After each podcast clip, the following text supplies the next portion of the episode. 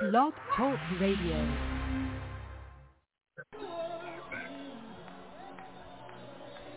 Blog Talk Radio.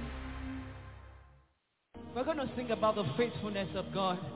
Are you ready to sing with us? We're going to sing about his faithfulness. It's such a faithful God. I've seen him show up for me in unique ways. You know, that's why I, I'm quite reckless when I worship. I start doing anyhow, anyhow, anywhere belly is. Somebody say anywhere belly is.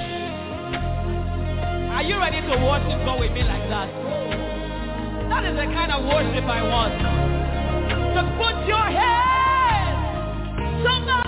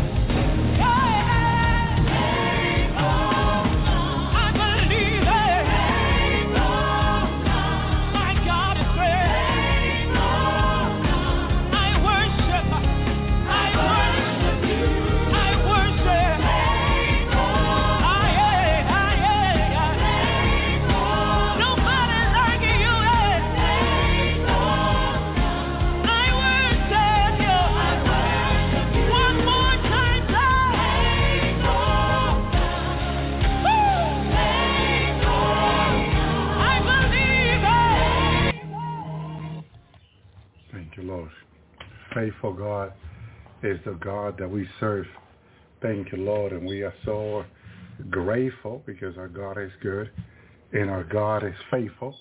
And we can always trust him and depend on him because he will always help us. He will always be there for us. He will always fight for us. My brother and sister, trust the Lord only, and you will never regret in all your life. In all the years that you will live on this earth, if you trust the Lord, it will always will go good with thee. And even when bad things happen, as some people say, God will turn what the devil means for evil into good. He will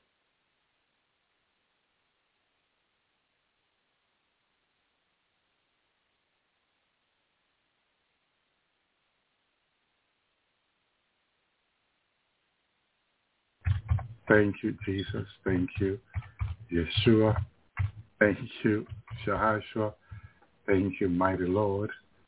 Praise you, Lord. Praise you, God. Praise you, Jesus. Praise you, Yeshua. Thank you, brother. Amen. Thank you, brother Shredder. Praise you, Lord. Because the enemy is not going to like the topic we have for tonight. So he's going to try to do everything possible to try to uh, cut off the program when everything seems okay, my brother and sister, because we're going to talk about fallen angel also tonight.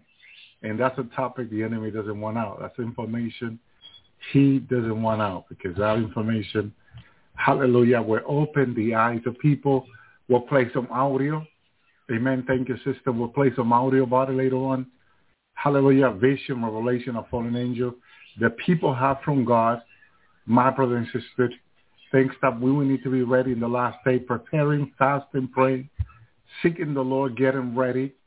My brother, my sister, what is coming.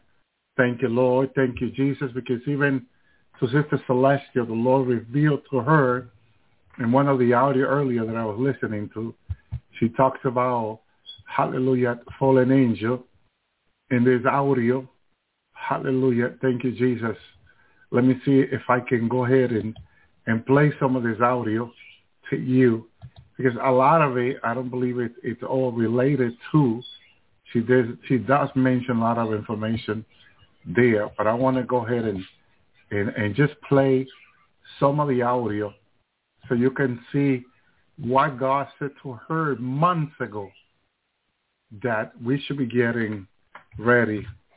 My brother sister. Okay. Thank you, Lord.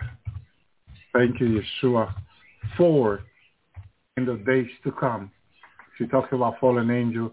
And just because we were talking about it, I wanted to have some evidence of, of God revealing to other people these things that, hallelujah, he's been showing to us through dreams and vision, hallelujah, that are, were really, hallelujah, uh, will be manifesting, happening in the last day.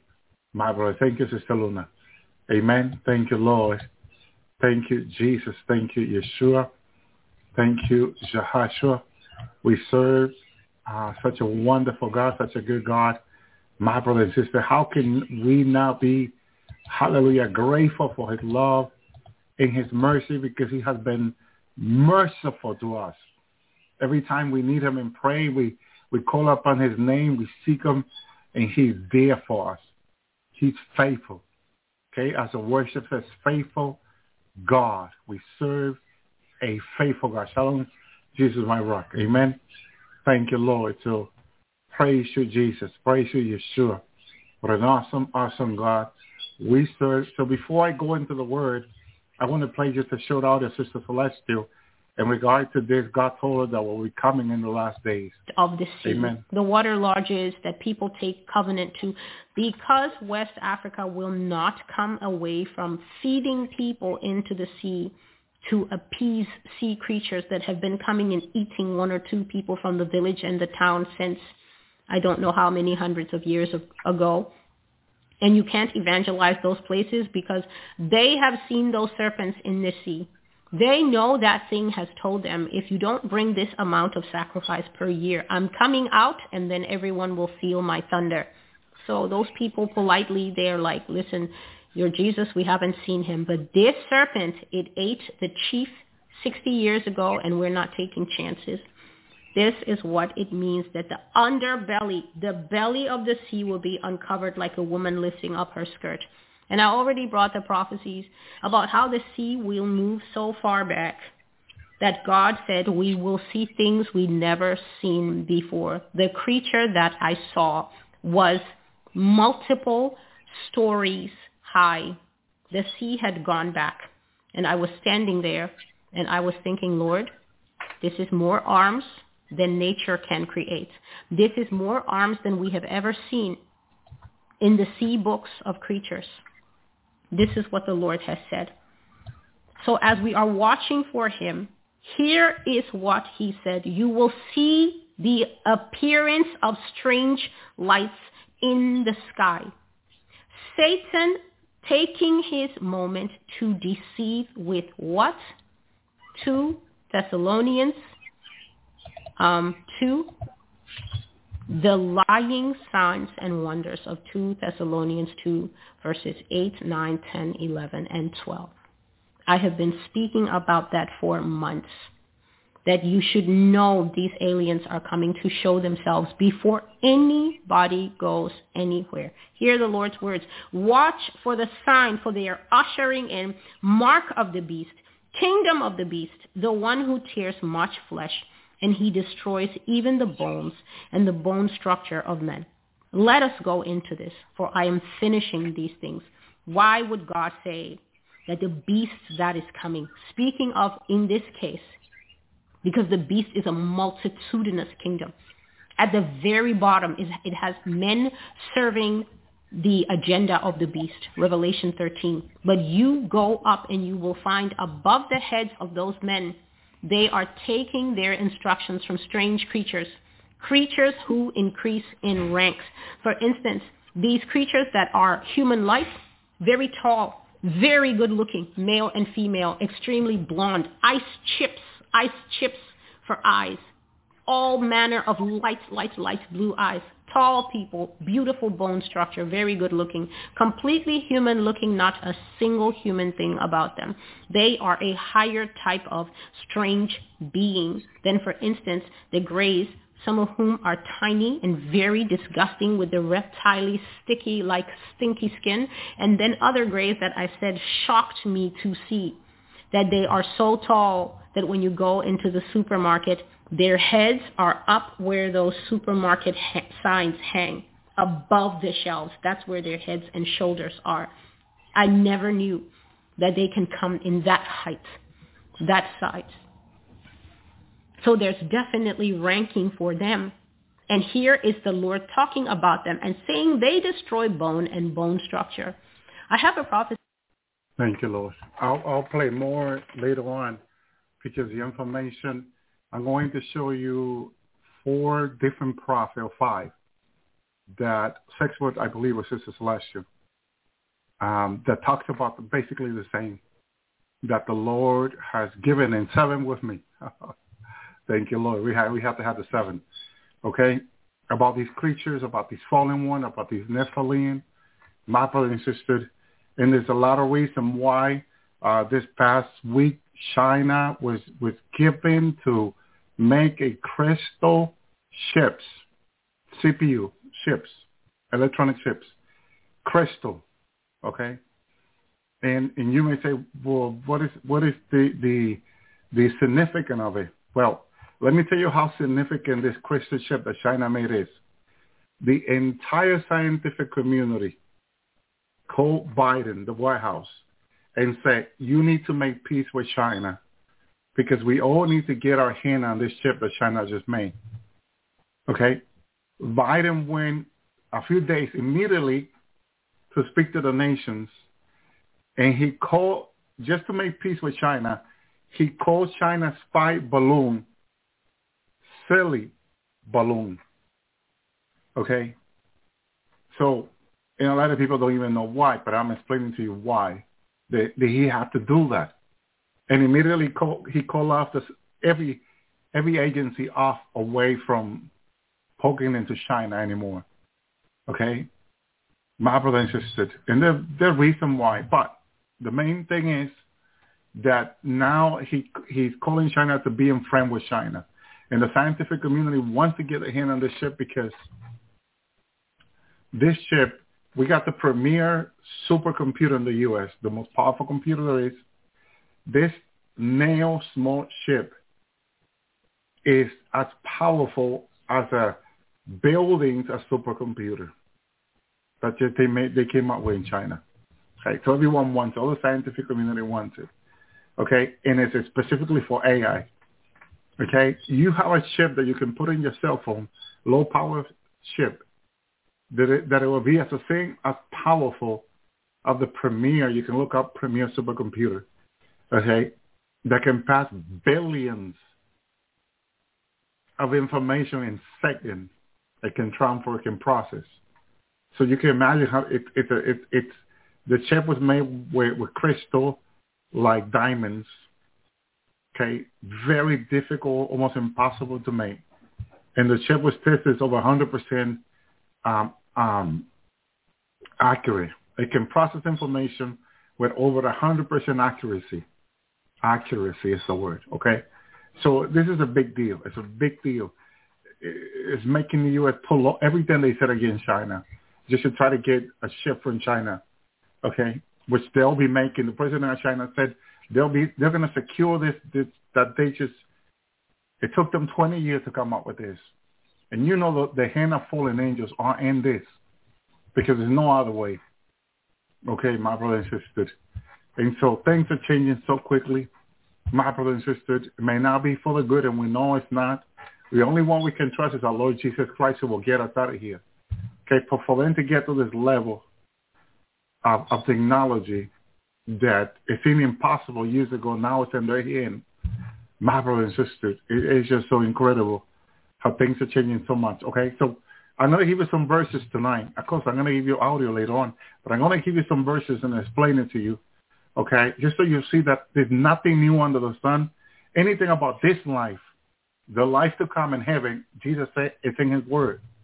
Okay, so we just got to pray, ask the Lord, go into the Word, read it. It's there. The Lord can show it to us. If we don't see it, we ask the Lord, show me, show me, show me, show me. It's all in His Word. I open my Bible, went immediately to the Word. It's there.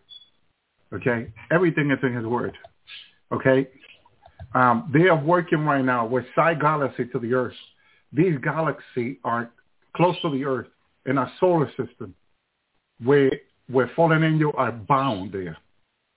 And they're, they're, they're putting, they have today in Europe billions, millions of dollar machines connected with CERN to pull out someone falling from one of the stars. My existed. pray, pray for you and your family. Let's pray. The Lord had said this through his prophet months ago. Today is the day. My brother and sister, they believe the star comes near the earth 30, every 35 years. If they cannot do it today, it's going to take another 35 years. And we know that God is allowing it because the great tribulation is close, like never before. Okay? Or otherwise, they will have to wait another 35 years. My brother and sister, thank you, Lord. God is so good. Amen. Let me go ahead. Let me go into the word. Hallelujah. Uh, Jeremiah 25, 32. Thus saith the Lord of hosts, behold, evil shall go from shall go forth from the nation to nation.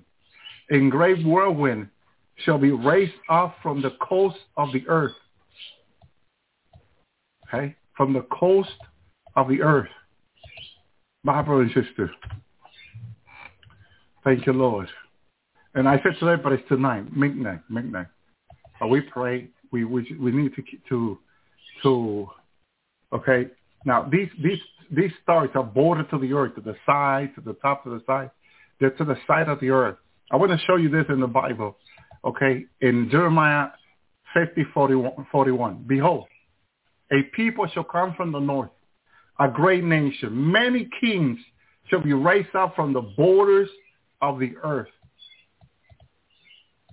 Not from the border of the nation, borders of the earth. God says in his word, borders of the earth. That's the language there in the word of God. My brother and sister, borders of the earth. I believe this is the King James Bible, or, or it might be the, the word Bible, but borders of the earth, borders to the earth. My brother and sister. Okay, kings shall be raised up from, the Bible says. They're going to raise these kings. Why are they there? Because they're bound. And only through CERN they can raise them up. You can bring them back. And they're bringing them back from the borders of the earth. That's what these stars are. And that's what they're doing. And it's in the Word of God. Jeremiah 50, 41. My brother and sister. There's no coincidence. There's nothing new under the sun. My brother and sister. It's incredible. Jeremiah 51, 11. Make bright arrow, guard of the shield. The Lord has raised up the spirit of the king of the Medes for his device is against Babylon to destroy it, because it is the banging of the Lord, the banging of his temple. Hallelujah. Oh, my Lord. Medes was really terrible, destroying, wicked, fallen one. And they're going to be raised in the last days. When you talk about the Medes, like talking about Goliath, it's the same. Goliath, who David fought, a giant. My brother sisters, Genesis 6, the, the, the giants, the kings. These, these kings, they believe, they believe to be in God on the earth when they were on the reign of fallen Nephilim. They call themselves God. This is why the book of Enoch, the book of Enoch is such a struggle with humanity. The first Pentecost church in the book of Acts believe in the book of Enoch 100%. The last church don't believe in the book of Enoch. They don't even ask the Lord. They just say it's not of God. And they walk away. So what made the, the church of the book of Acts believe 100% in the book of Enoch, in the church in the last day, not to believe in the, in the book of Enoch? Were they wrong and people are right today? Or is the opposite? Because remember, these people were being led by God. They didn't even have angels among them from God. sent by God, ministering angels. When, when Jesus was, I got to take you there in Act 1. Because I have to, you know, sometimes you want to go over the Bible and just um, tell people certain things and, and you know, sometimes proving it by the word, it, it's, it, it, it's, another way to get people to understand that these people were not without, my brother and sister, without the leading of God. Okay, without the Lord being there with them, my brother and sister. Okay, um, thank you, Lord. So, praise the Lord. Act one nine, and when He has spoken these things, while they beheld, he was taken up in a cloud, receive him up out of their sight. Okay? This is not a vision. This is not a dream. This is the Lord Jesus after the third day that he risen again, that he was seeing for over 120 people, my brother and my sister.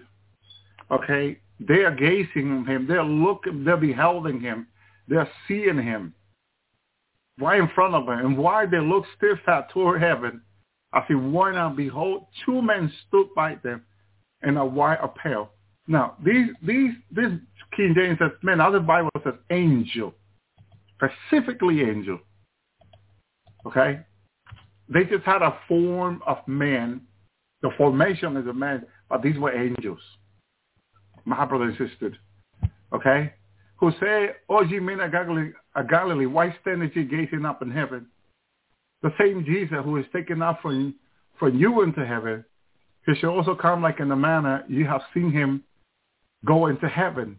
So this is even regarding to the return of Jesus in the manner, form that you saw him go up. He's coming back again in his second coming my brother my sister. A confirmation of the second coming spoken by angels of God. My brother and sister. Hallelujah. It, it was such a, it's so powerful because the angels are there to confirm, to be witnesses, my brother and sister, to be witnesses of what the Lord has said, is what the Lord has spoken. Okay? And when you when you look up the word angel in the New Testament, you'll find ministering angels. You'll find angels back in Genesis. Hallelujah. My brother and sister, throughout Genesis, you find angel coming to people, talking to people, visiting people. So it was not a strange thing to have angel among people. Okay? Like it was not a strange thing to have fallen angel, fallen angel among the nations. And one thing I was meditating on today is that it was said that whoever killed Cain will be avenged seven times 70. But here's the thing. Who was Cain brother and sister. The question is, who was going to kill Cain? And who ended up killing Cain? And who did Cain fear? That's the question. Who does he fear? That the fear was that whoever killed Cain will be avenged 70 times. Bible insisted. Hallelujah. Thank you, Lord. Praise the Lord. Let me go there. Hallelujah. The, Cain said to the Lord, my punishment is greater than I can bear. Behold, I drew me out of, out of this day from thy face of the earth, from the face of the earth. The face of the earth is where you and I are today. We're in the earth. Getting out of the face of the earth is getting into another planet or galaxy. First of all, just, just to make that clear. Okay? At type God saying, I'm going to put them in another star galaxy. I'm going to bound them in another galaxy. Okay? Removing them from the face of the earth is removing them from the earth. Okay? Everything that's in the Word of God. Remember about this life, the life to come in heaven. Shalom, Brother. So behold, thou hast driven me out of this day from the face of the earth. And from thy face shall I be hid. Angels are, are hid, as we say, from, from the face of God. Because when God took me to seeing the 200 that are bound down there, they're very ugly. Why? Because their beauty came from God. They are separated from God. They have no more beauty. That's what that is. No more beauty. Why the demon look so ugly? Because they're separated from God. They have no beauty. Their beauty came from God. Thank you, Lord. Okay, from thy face I will be hid. And I shall be a fugitive and a vagabond on the earth. Okay?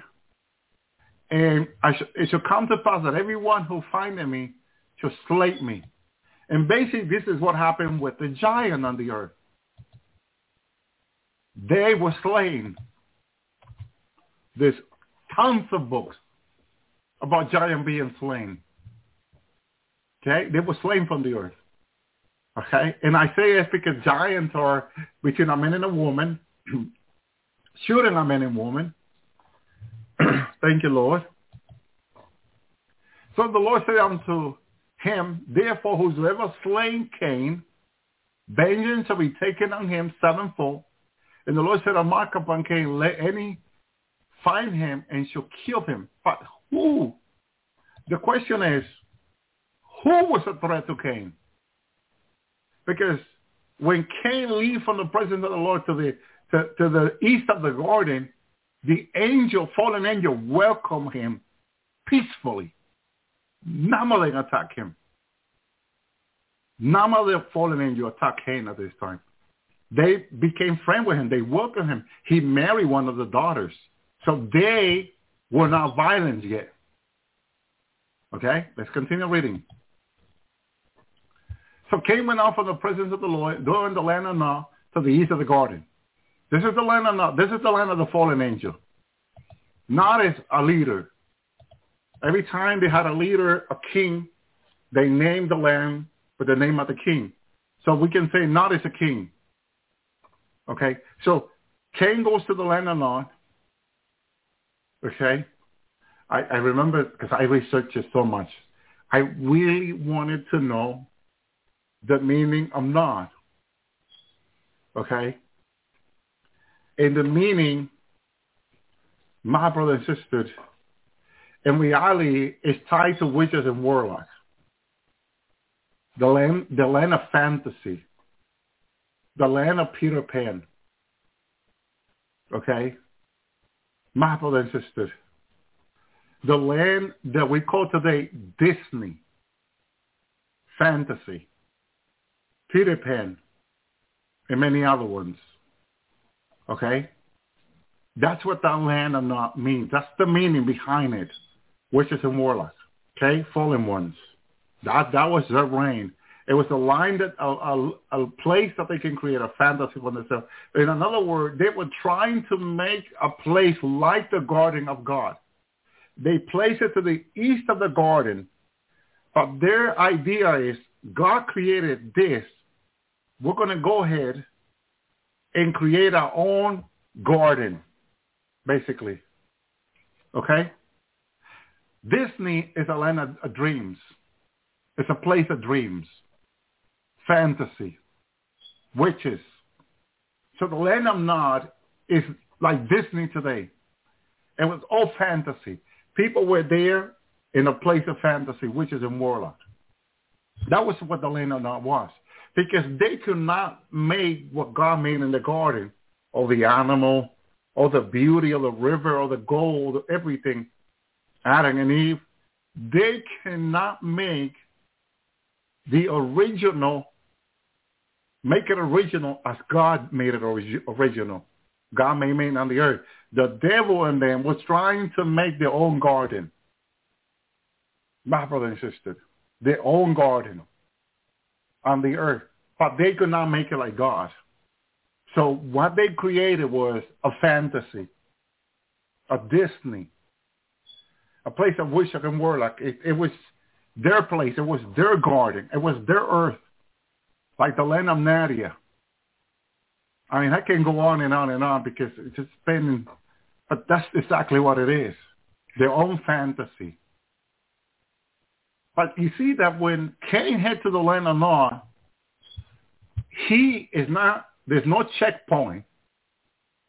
Oh, we got to check this guy. What is this human doing here in the place of the giant? No, no. We cannot allow him. Nothing like that.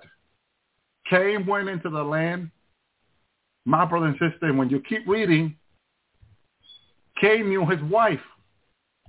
He finds a wife there.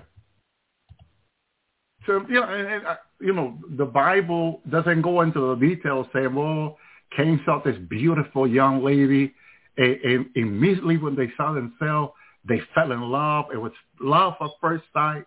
You know, she, she immediately came out. This is the woman he wanted to spend all his life with, and she when she saw him, you know, immediately she she she thought this this is the guy. This is it. I know it's him. You know, I know it's him. He's my prince. He's the guy I've been waiting for. And that's the extended story. But here we're only given that he found his wife. And but see, something not to be ignored is that when you find the right one, the one that you want to marry, the one that you want to marry, okay, I'm going to say from right to left. When you find the one that you want to marry, it's because you believe you find the right one. And so, so to Cain, when he head to the land of Nod, and the Bible say he found he found a wife there. He knew his wife. Okay, he it's like he found the woman of his dream. Although the place is a place of fantasy. So Cain felt fine, acquainted in the land of Nod, in the land of fantasy, in the land of witches and warlock, and Disney, Cain fell happy there. No complaint at all. This was the place that Cain found happiness. He found a wife there. He knew her right there. He was the happier man you ever saw. Found his wife, the woman of his dream. And sister, in the land of Nod, in the land of fantasy. Okay? So the Bible gives us that information that he knew his wife. She conceived. So they got married and they began a, a family. If God gives you, you and I more detail on this fine woman that Cain just found, fine young lady that he just found, here's what the question that you and I would ask. But God, wait a minute, wait a minute. She's not human. Okay? He is born from Adam and Eve. He has the human nature, but she doesn't. Okay? And then it's, well, she half human. Okay? And uh, then we have more questions and more questions and more questions. So God has to give us enough for us to say, okay, she's from the fallen angel. How did she come to be? That is not given to you and I.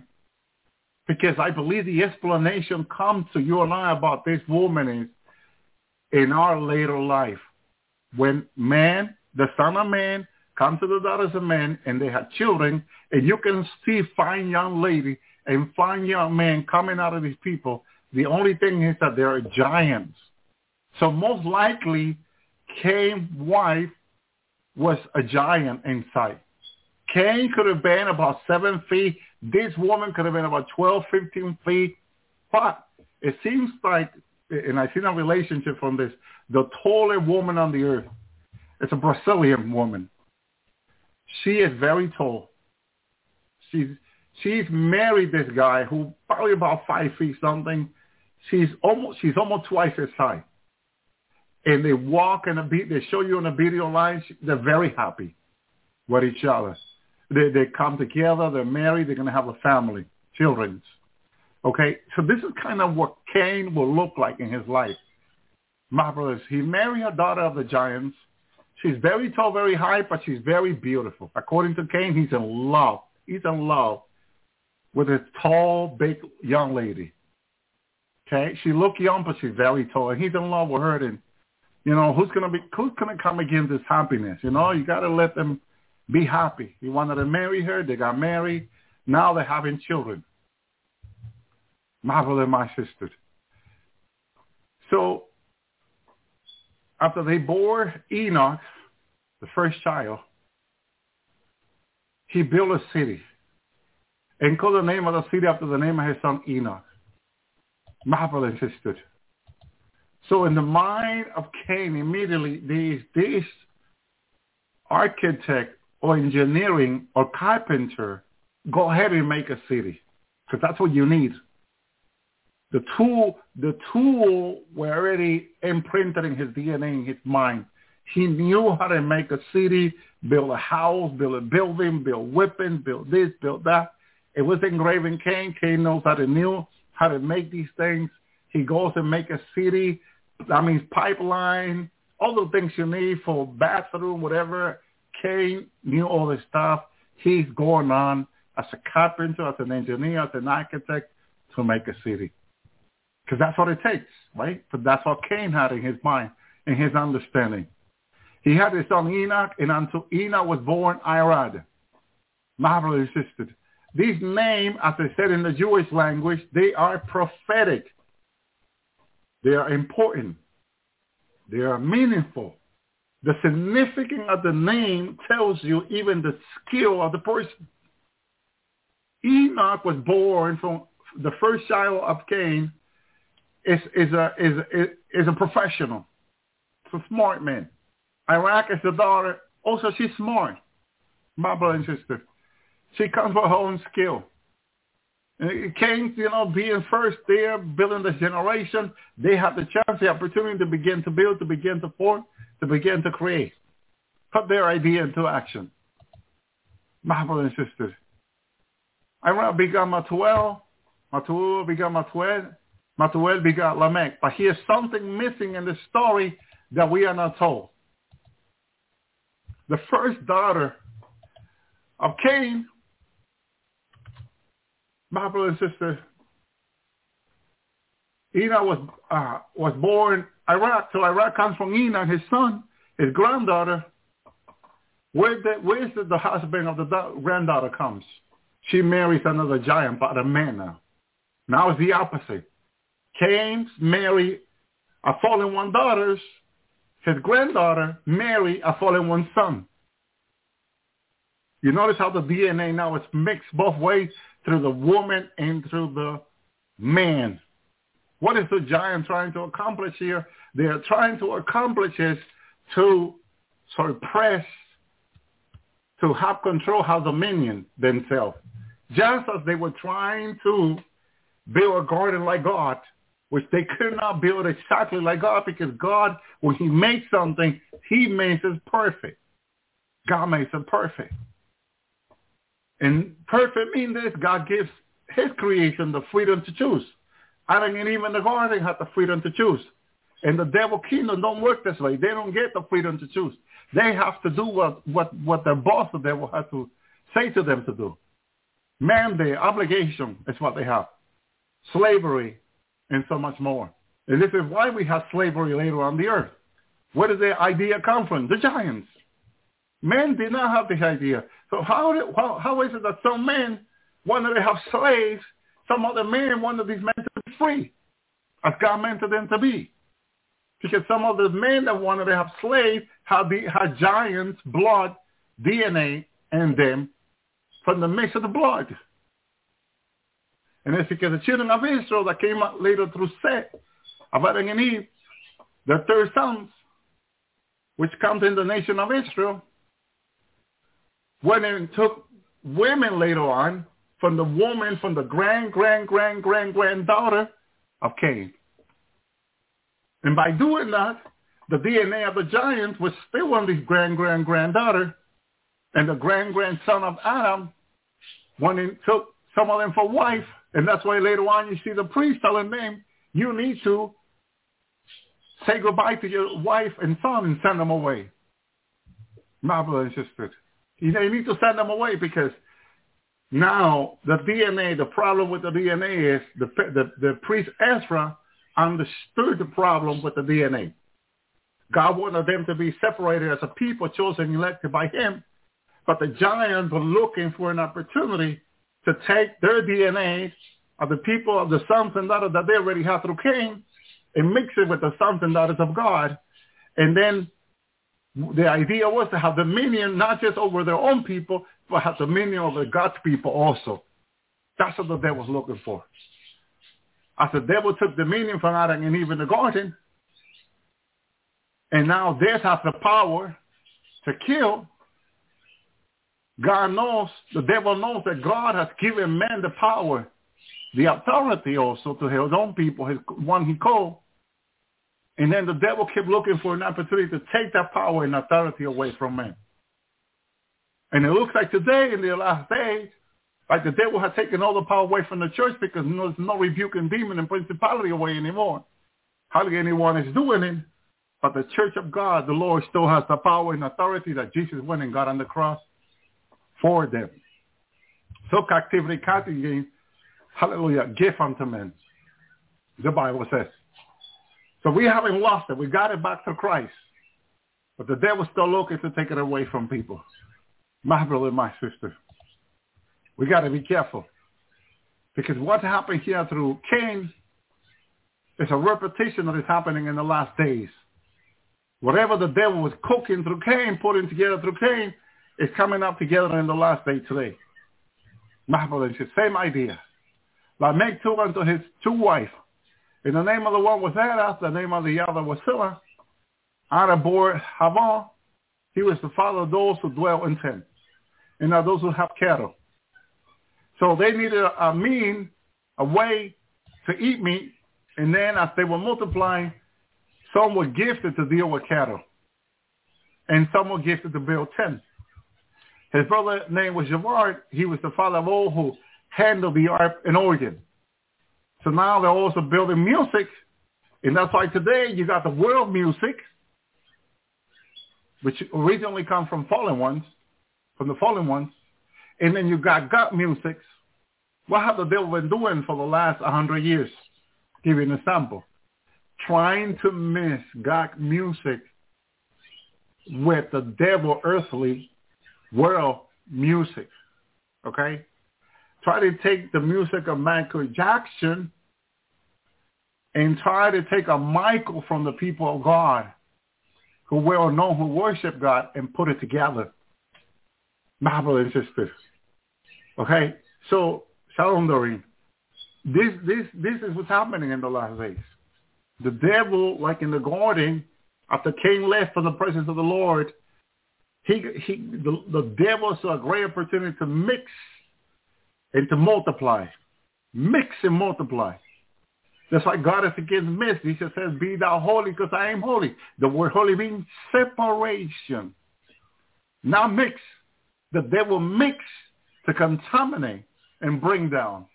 God is not for mixing. God is for separation unto the Lord thy God. That's what holiness means. And that's why the priest was told to be holy, and that's why the prophet was told to be holy, and that's why it was told the people also to be holy unto the Lord their God. Marvelous, to be separated.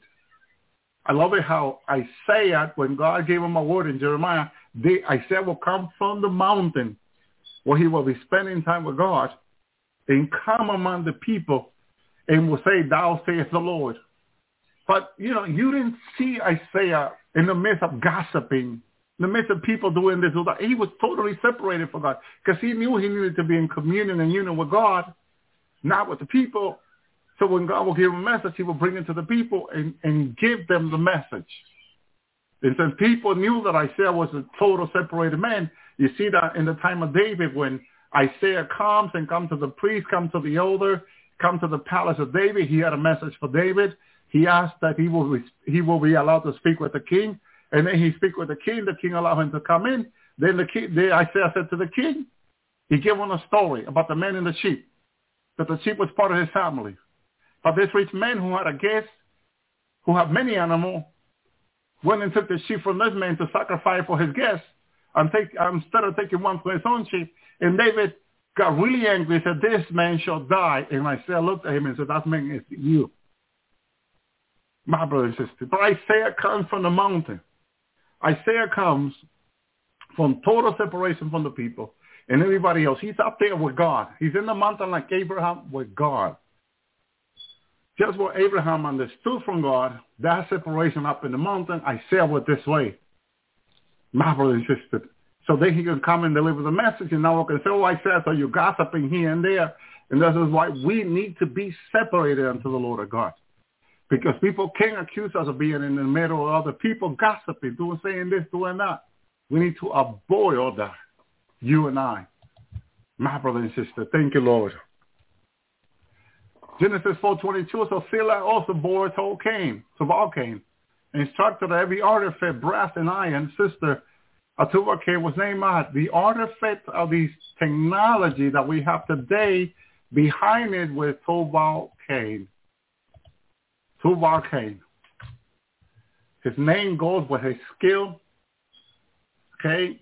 His skill goes with his name. Whatever we made today that is similar to that, like computer, is still Tubal Cain. It's still the same fallen spirit, fallen demon that is in operation today. The fallen demon Every single technology, computer and all that has to do with Tubal Cain. But what the devil means for evil, God turned it around for good. My brother and sister, his skill is to develop all these things for evil, for AI, artificial intelligence, to control the world and kill humanity. But God says there's still a time before the Lord comes to get his church. God is allowing him to, to use his tool to preach his gospel prepare video message, put it online, reach out to other people, and wish they can come to the Lord and being saved, come to the knowledge of the Lord. So you see that God is in control, not the devil. God allowed these things because they must happen. They must come to pass. Okay? As he says to John eh, when he was going to be baptized, let, all justice be fulfilled. It has to come to pass.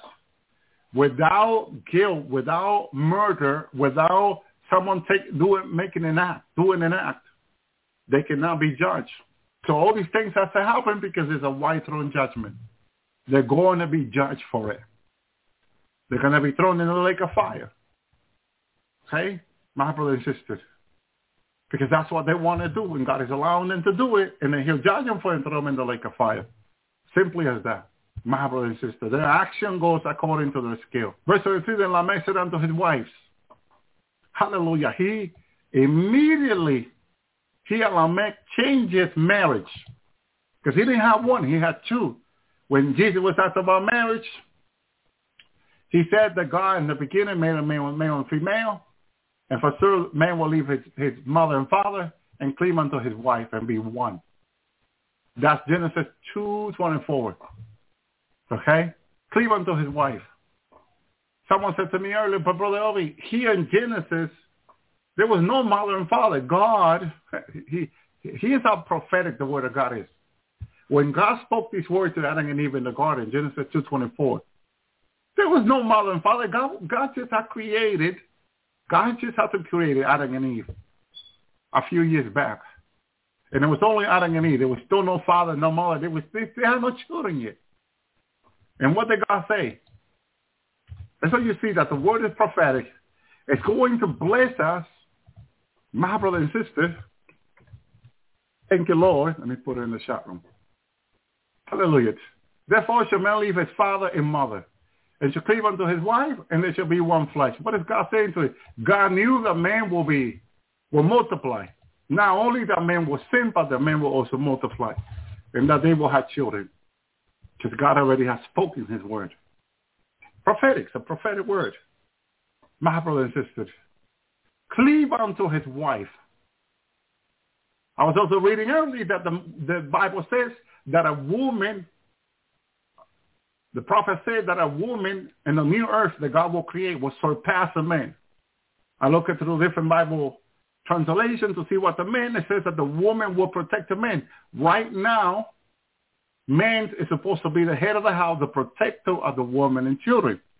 So I say somehow God is not pleased with what's happening today with men. Because the Bible says that the woman will protect the man in the earth. Explain that to me now.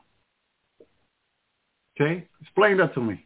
How is it that the woman will surpass the man? The woman will protect the man. When it's supposed to be that the man protect the woman now. God is not pleased with what humanity has done. My brother and sister. But at the same time, men, women will be as powerful as men in, in, in the protection. So not only was Adam was supposed to protect his wife, but also his wife was supposed to protect her husband, Adam. So if you if you try to figure out what was Adam when the serpent was deceiving Eve, then you're going to have to ask the same question. Then why did Eve left her husband alone? Because if the woman is supposed to protect the man and the new earth, which is like the garden of Adam and Eve, then both have the obligation to protect themselves, to, to protect one another. See, not only the man needs to be looked the, the man needs to be protecting the marriage, but also the wife has a 50% obligation to protect the marriage. Remember Pastor White told me years ago, if a woman keep her husband ha- happy, and if she never wants to divorce that man, she can make that possible, she says to me. And she had me thinking about this. Well, how can she say that? Because if a man, you know, for whatever reason, have problem with his wife and wants to divorce her, and you know, and go be go marry someone else. How can she said that some she believes to the woman for the divorce not to happen? And she had me thinking. She really had me thinking about it. She always was studying the Word of God, reading the Word of God deeply. She will get up early in the morning, have the Bible in her hand, be fasting, be praying, and reading the Bible, reading the Bible, reading the Bible. And she said this to me. She really had me thinking. So I look up that the woman, the prophet said, will surpass a man in the millennium to come, the woman will protect the man. That means that God meant it for the woman to protect the marriage. So as the man was supposed to protect the marriage. It's not today, Judge, um, I want to divorce this man because we don't understand each other. That's not an excuse for God because the woman can fight for her marriage as the man can. See, one thing, one excuse you can have with God is if your husband wants to leave you and divorce you, leave you for another woman, then what you do is you fight for your marriage. That's what you do. You fight for your marriage. And if after that, still, your husband wants to leave you, divorce you, go get go marry another woman, then you are free in that regard because you fought to the best of your knowledge for your marriage. But the pastor White tells me that if a woman fight for a marriage, she don't see divorce. And she had canceled, she counsel. She sat with couple in her office, her and her husband. And they, I believe, counsel thousands of people. Okay? Not to get divorced and all that. And she will take the woman apart, set her apart, and speak with her without the husband.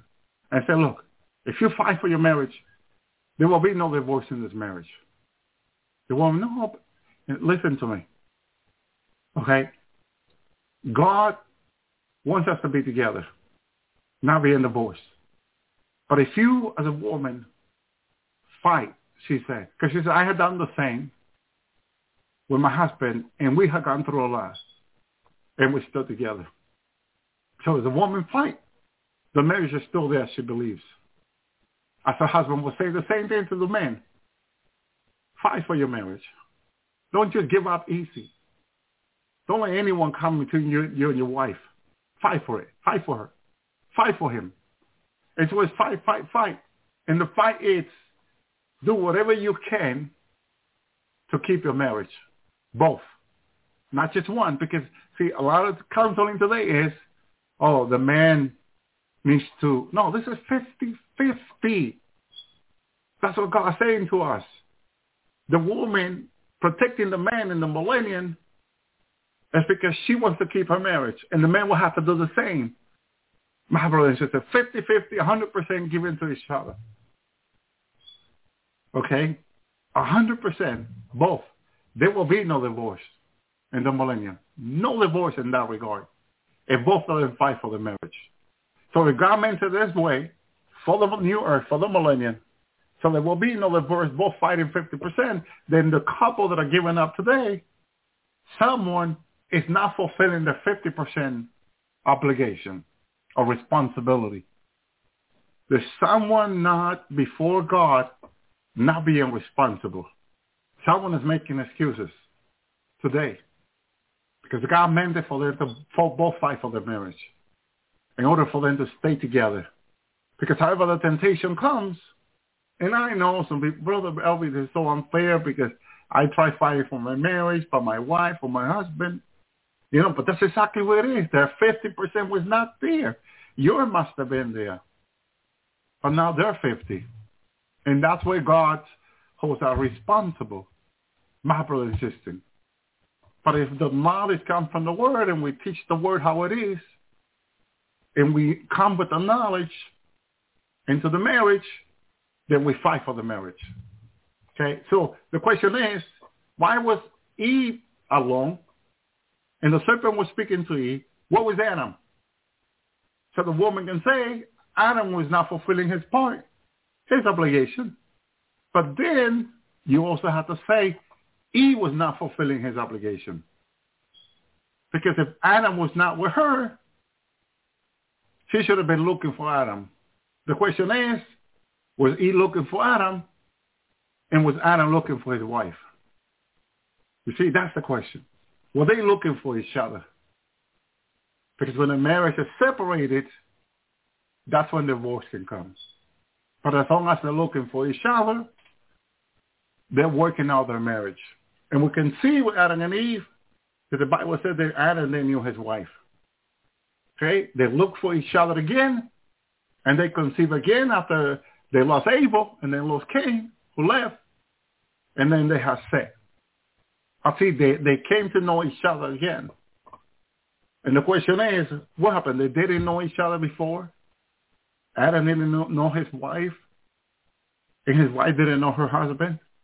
Why did the Bible give gives us that that they came to know each other? And the question is, that in disagreement or problems in the marriage, that's when you become to know your wife and your wife become to know the husband.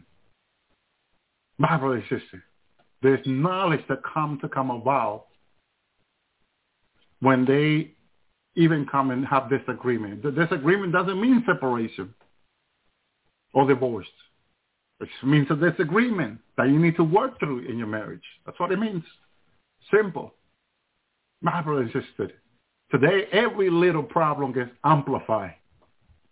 My brother and sisters, everybody's putting a magnifying glass of the little, little, little, little problem.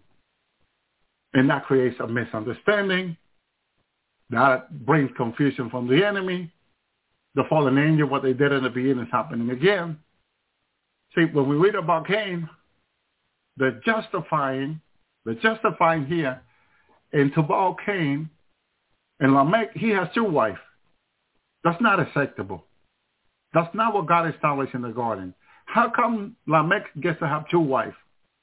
That means that the the significant of marriage, the constitution of marriage that God established in the garden, the commandment of God are not being obeyed, are not being respected, are not being kept, and not alone being cursed.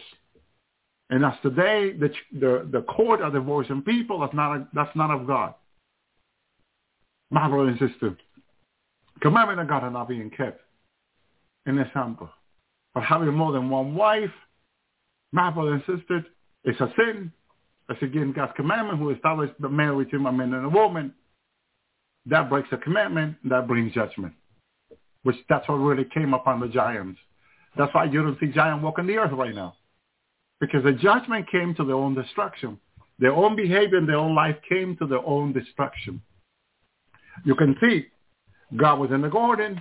Adam and Eve were in the garden. What was there? The Holy Spirit was there. The angel was there. The Lord was there. Everything was peaceful in the garden. In the east of the garden, you got the land of Nod. You got the fallen angel. Everything is peaceful. You don't see God angry. Oh, I'm going to destroy these people to the east of the garden because I don't like how they're living. It's like, you know, my brother and sister. Then Adah Zillah hear, hear my voice. Lamech said unto his wife. Adah Zillah hear my voice. See wife follow me. Hearken unto my speech. For I was slain a man, for by warning a young man, for my hurt. So he's slain a man. He had killed someone now. He's telling his wife he killed someone. My brother and sister, he already know of the consequence of his grandfather, Cain, that when he killed his brother, the Bible said the earth was cursed for that reason. So now they're having problem growing tomato, growing fruit, growing everything they need because of Cain, of, of eh, Cain killing Abel. It's a consequence going on right there. My brother and my sisters. So claim if Cain shall be avenged sevenfold, truly Lamech shall be seven and sevenfold. Okay, he is declaring his own judgment. Not only did God say that Cain will be avenged seven times, Lamech for some reason feel like he needs to say, well, I'll be avenged 70 times. Okay, not God saying this, here's Lamech saying it. My brother and sister. That is a sign of pride. That is a sign of him trying to be God. Because God did not say what he was saying. He was saying it to his wife. He's establishing his own law and commandment. Who is he? He's not God to be in doing so, but he's doing so. That means he, he has a, people say, complicity of, of a God. God complicity is what he's acting like. So Adam knew his wife again. She bore, hallelujah, and she bore, there you go, and so called his name Seth, for God says she had appointed me to, to another seed of Abel instead of Abel who Cain slew. Praise the Lord. So you notice that Eve is still thanking God for, for, for giving her another son. Acknowledging God, knowing God, thanking God. That's a good sign. When people are being thankful to God, are still seeking God, acknowledging that God is the one who gives us what we need. The problem is that when people don't acknowledge God, when God provides to them, when God supplies, when God opens the door, that's a problem. That is a big problem. That is a behavior of the fallen angel. And that's the behavior of Lamech, not of Eve and Adam, who God just gave him Seth. My brother and sister. So unto Seth also there was born sons. He calls his name Enosh began to call men, and then began men to call the, upon the name of the Lord. Notice that Seth did not have daughter yet. and this is an argument that you can always bring to anyone, say they have daughter. He has sons, but not daughter yet. He will have daughter later on. Why is this so significant? Because women are the ones that have the born children, not men. Okay? So in order for, for, for a generation to come, they need to, he needs to have daughters from his wife so they can marry, have children. Because women is the one that bore children, not men. So this time is still on hold. So what's happening with the generation that came, they are multiplying from the giant. They're still marrying women from the giant and men. This is the problem here. This is the problem. How they are multiplying is wicked and evil because it's the seed of the giant multiplying on the earth. Marvelous. But God has said to Adam and Eve, to Eve specifically, that her seed will be against the seed, the serpent seed. Back in Genesis chapter 3. Okay? One seed, one generation, what we can see other generations. The generations of Cain, which are the generations of the fallen angel, will be against the generation of Adam and Eve. The chosen one, the blood, the Israelite, as called later on, Jacob. My brother. It's different generations from Cain and them who had nothing to do with the giants and the fallen angel. But Cain, Cain generation did. Right from the get-go, right from the beginning, they were mixed with fallen angel blood. Right from the beginning. And the outcome of that is evil upon evil, contamination upon contaminations, where today the, the religions of the world, the religions, of religious people of the world mix with fallen angel. I'm going to play you an audio about this later on. Where in the biggest religion of this earth today, they're bound fallen angels that they talk to every day and get information from them on how to lead their leader in religion over the earth. And this is why there's so much confusion, chaos on the earth. Because what good can come from fallen angels? You see? The, the land of law is a land of imagination. It's a land of fantasy. So what these people got in their mind is fantasy, imagination. They think that one day they're going to conquer the earth, they're going to reign, they're going to establish their own kingdom, like the Arabs. They're, they're, uh, sometimes I have watched someone from Iran, Tehran television, where I hear the leaders of Islam in Tehran saying how they're going to eliminate the Jewish people from being a nation. That's a fantasy.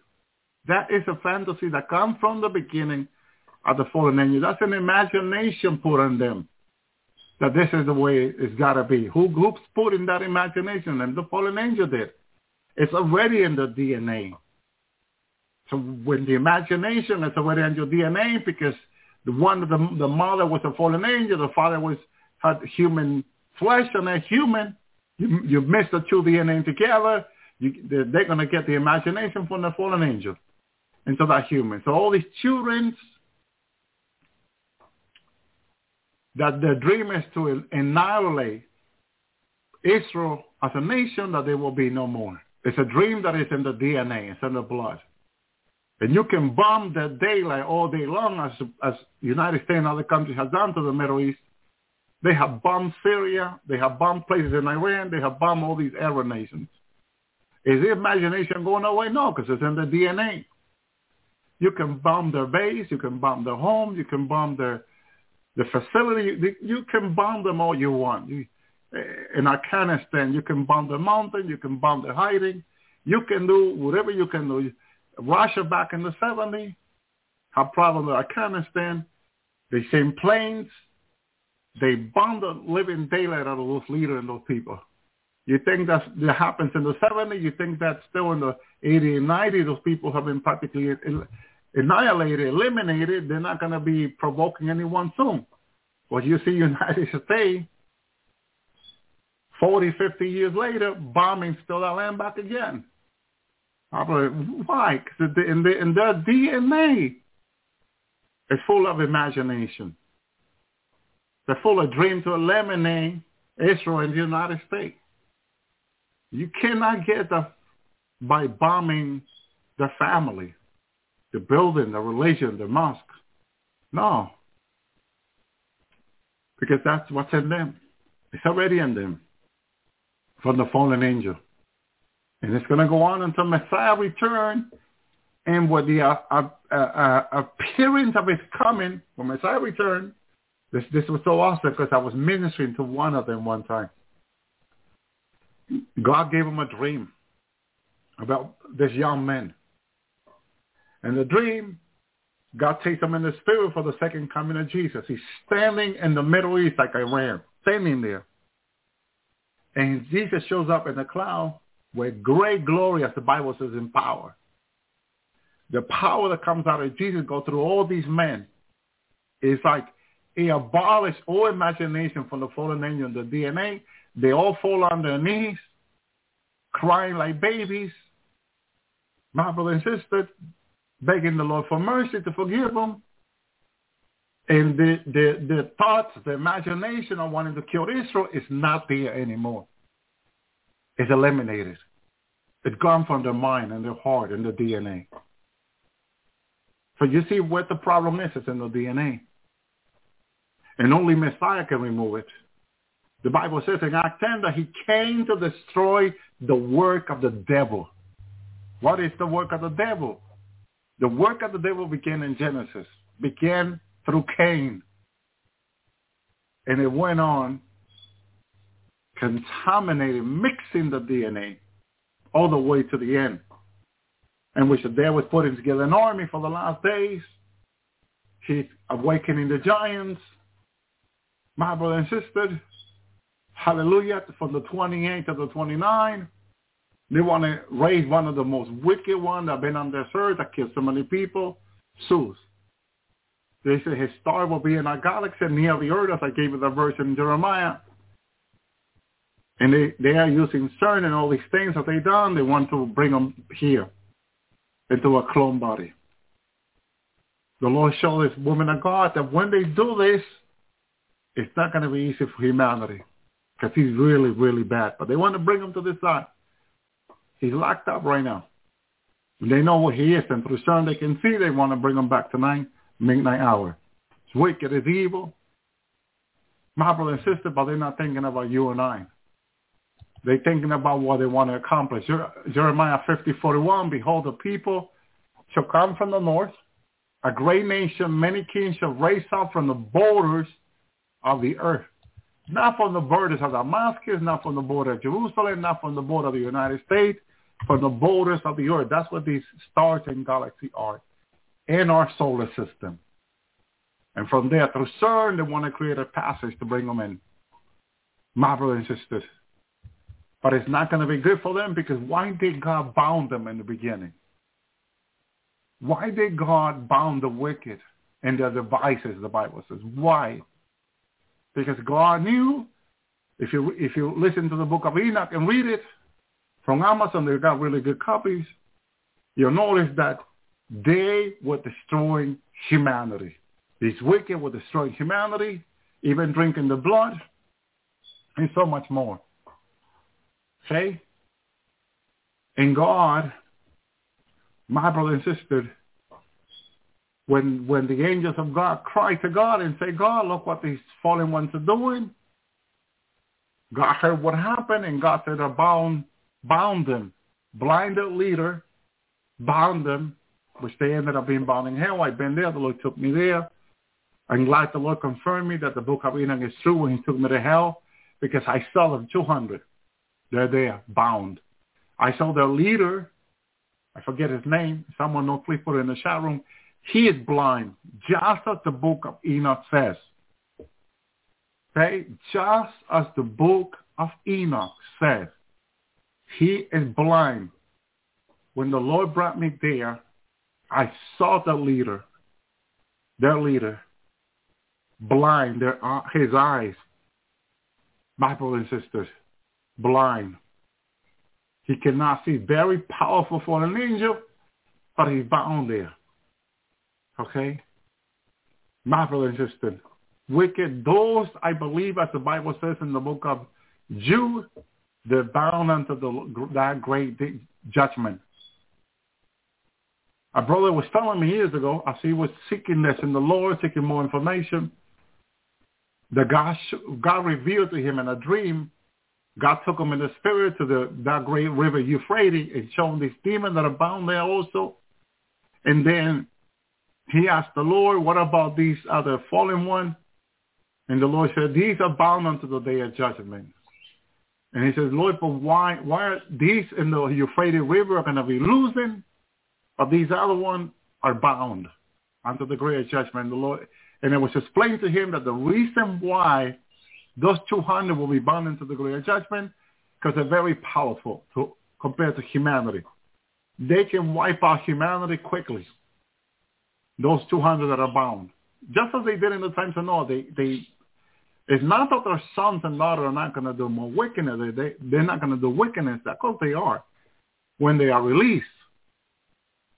But these was, was explained to this brother in that revelation in the spirit as it was taken there, that these other 200, they're, they're too powerful, too evil for humanity. Humanity won't be able to handle them. So they, but they, and the other reason is because they've been appointed for that reason until the day of judgment. Those 200 cannot never come out of there. Never. But the sons and daughters that are under Atlantica, under the four rivers, Euphrates rivers, and some other places on the earth, which I also seen, they're going to be losing. My brothers and sisters. They're going to be losing in the last days. That's why beginning the great tribulation, Father said to me in heaven, that while the church is here, the Nephilim sons and daughters that are bound, that are going to be coming out through CERN, will not be coming out until he, he remove his children from the earth, Father says, to me in heaven. So that's very significant to us, knowing that they will not be released. Now, some have been allowed to be pulled from the prisons because the Great Tribulation is so close that whatever they are, they're still not allowed to go out into the public and do as much harm as they did in the times of Noah. They want to, but they're not allowed to. They got their limitation. They got their limitation. They're angels of God are all over the earth. So it's not like they can run out and just go ahead and do what they want. No, the angel got older. The angel can, can fight them, grab them by the neck, and bring them back where they need to be taken. God, like in the book of Enoch, have a specific name called by name, a specific angel called by name, who knows how to fight them and deal with them. So these fallen ones know these angels very well.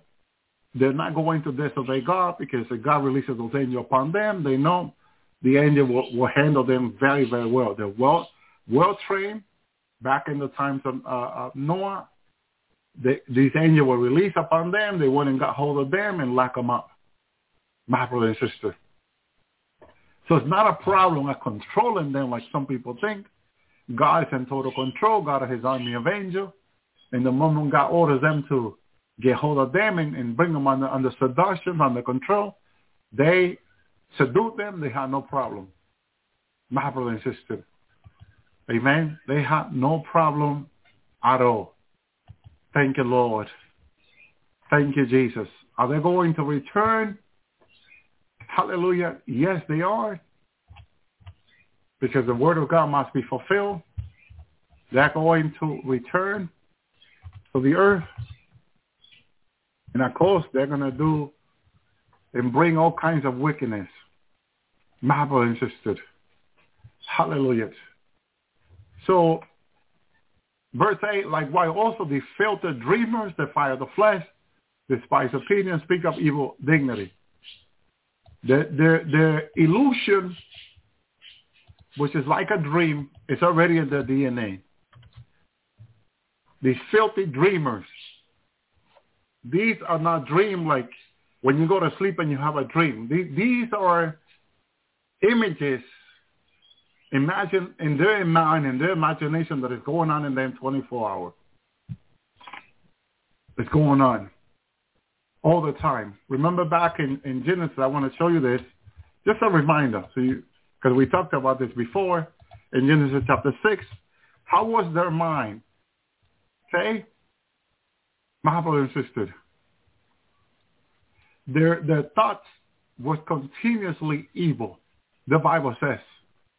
Something that is continual is something that doesn't stop. My brother and sister. Hallelujah. there was continuously going on in their mind. God saw the wickedness of the men uh, was great on the earth, that every imagining thoughts of the heart was evil continuously. So you, they, they had their mind, their heart so corrupted, so contaminated. But see, here the thing is the DNA. The problem is not just putting a machine to your head and having your mind go continuously. It's not so much of Elon Musk introducing a chip into your mind and, and, and you being able to be in control. It goes beyond that. I think what Elon Musk has got approved this week of a chip being put into people's mind is going to empower what's been sleeping practically in their lives. Why have them been so subtle or so calm when that chip is put in there, it's going to empower their belief. What's in the DNA will be empowered through the chip. And when the time comes, it will be very powerful to begin to kill humanity. Behead humanity is the key. Okay? what is it? Sharia law, law is going to come into place. They're going to begin to kill people like they did in the old days. Sharia law. It will come to pass again, and they're going to behead people as they did in the past. That's what that ship that Elon Musk is working on. And now with that shiny crystal ship putting together, it's going to be so powerful, you know, that the, the spy balloon will be, will be called by Biden silly balloon, which already happened. My brother and sister. Thank you, Lord. Verse 10, but these evil, they speak evil of the things which they know now, but they come to know naturally as a brute beast in the things that they corrupt themselves. When you break down the word of God piece by piece, just in order to understand what God is saying, the word is brute beast. Corrupt himself and brute beast. This is why you're going to get, when, when the Great Tribulation begins, the people that have been vaccinated with the Moderna vaccine will turn into werewolf. The people that have been vaccinated with the Pfizer vaccine will be turned into beast, blue beast like the movie. The the the Johnson and Johnson a beast. The AstraZeneca, flying bird, stocking bird. Okay? That's what you're to get. Four different. And then out of the boost and all the things, you get you get bats, vampire, which you already see a lot of st- a lot of things promoting vampire. Out of the boost, you also get zombie. You're to get zombie. That's why immediately after they created the vaccine, they have to make sure they are boosts to the vaccine. Because the boosts are, are very significant and they are not so related to the vaccine. They are related because they're wicked and evil, but they're not the same thing. They have to have the boost because some of the boost is going to turn people into bats. But some people see from the Lord in dreams. Um, they're going to turn people into zombies. They're going to turn people into different things. All these were planned from the giant from the beginning, as they did in the in the times of Noah and the times of Lot. So will be in the coming of the Son of Man Luke 17. Nothing different. It's just a formation of DNA. My brother and sister, medications. For, for, pharma. Pharma. Oh, thank you, Lord. Let me put it together, Lord. Pharma. Which pharma medication has to do with witchcraft and sorcery and black magic. So when they form the medications, truly comes from, from black magic and all that, which the Lord showed me years ago, took me in the spirit, a place that was, was, was uh, a pharmacist that closed down and moved to another building. The Lord took me in the spirit to this place, and I saw demon and principality in the spirit having a meeting there, pharma.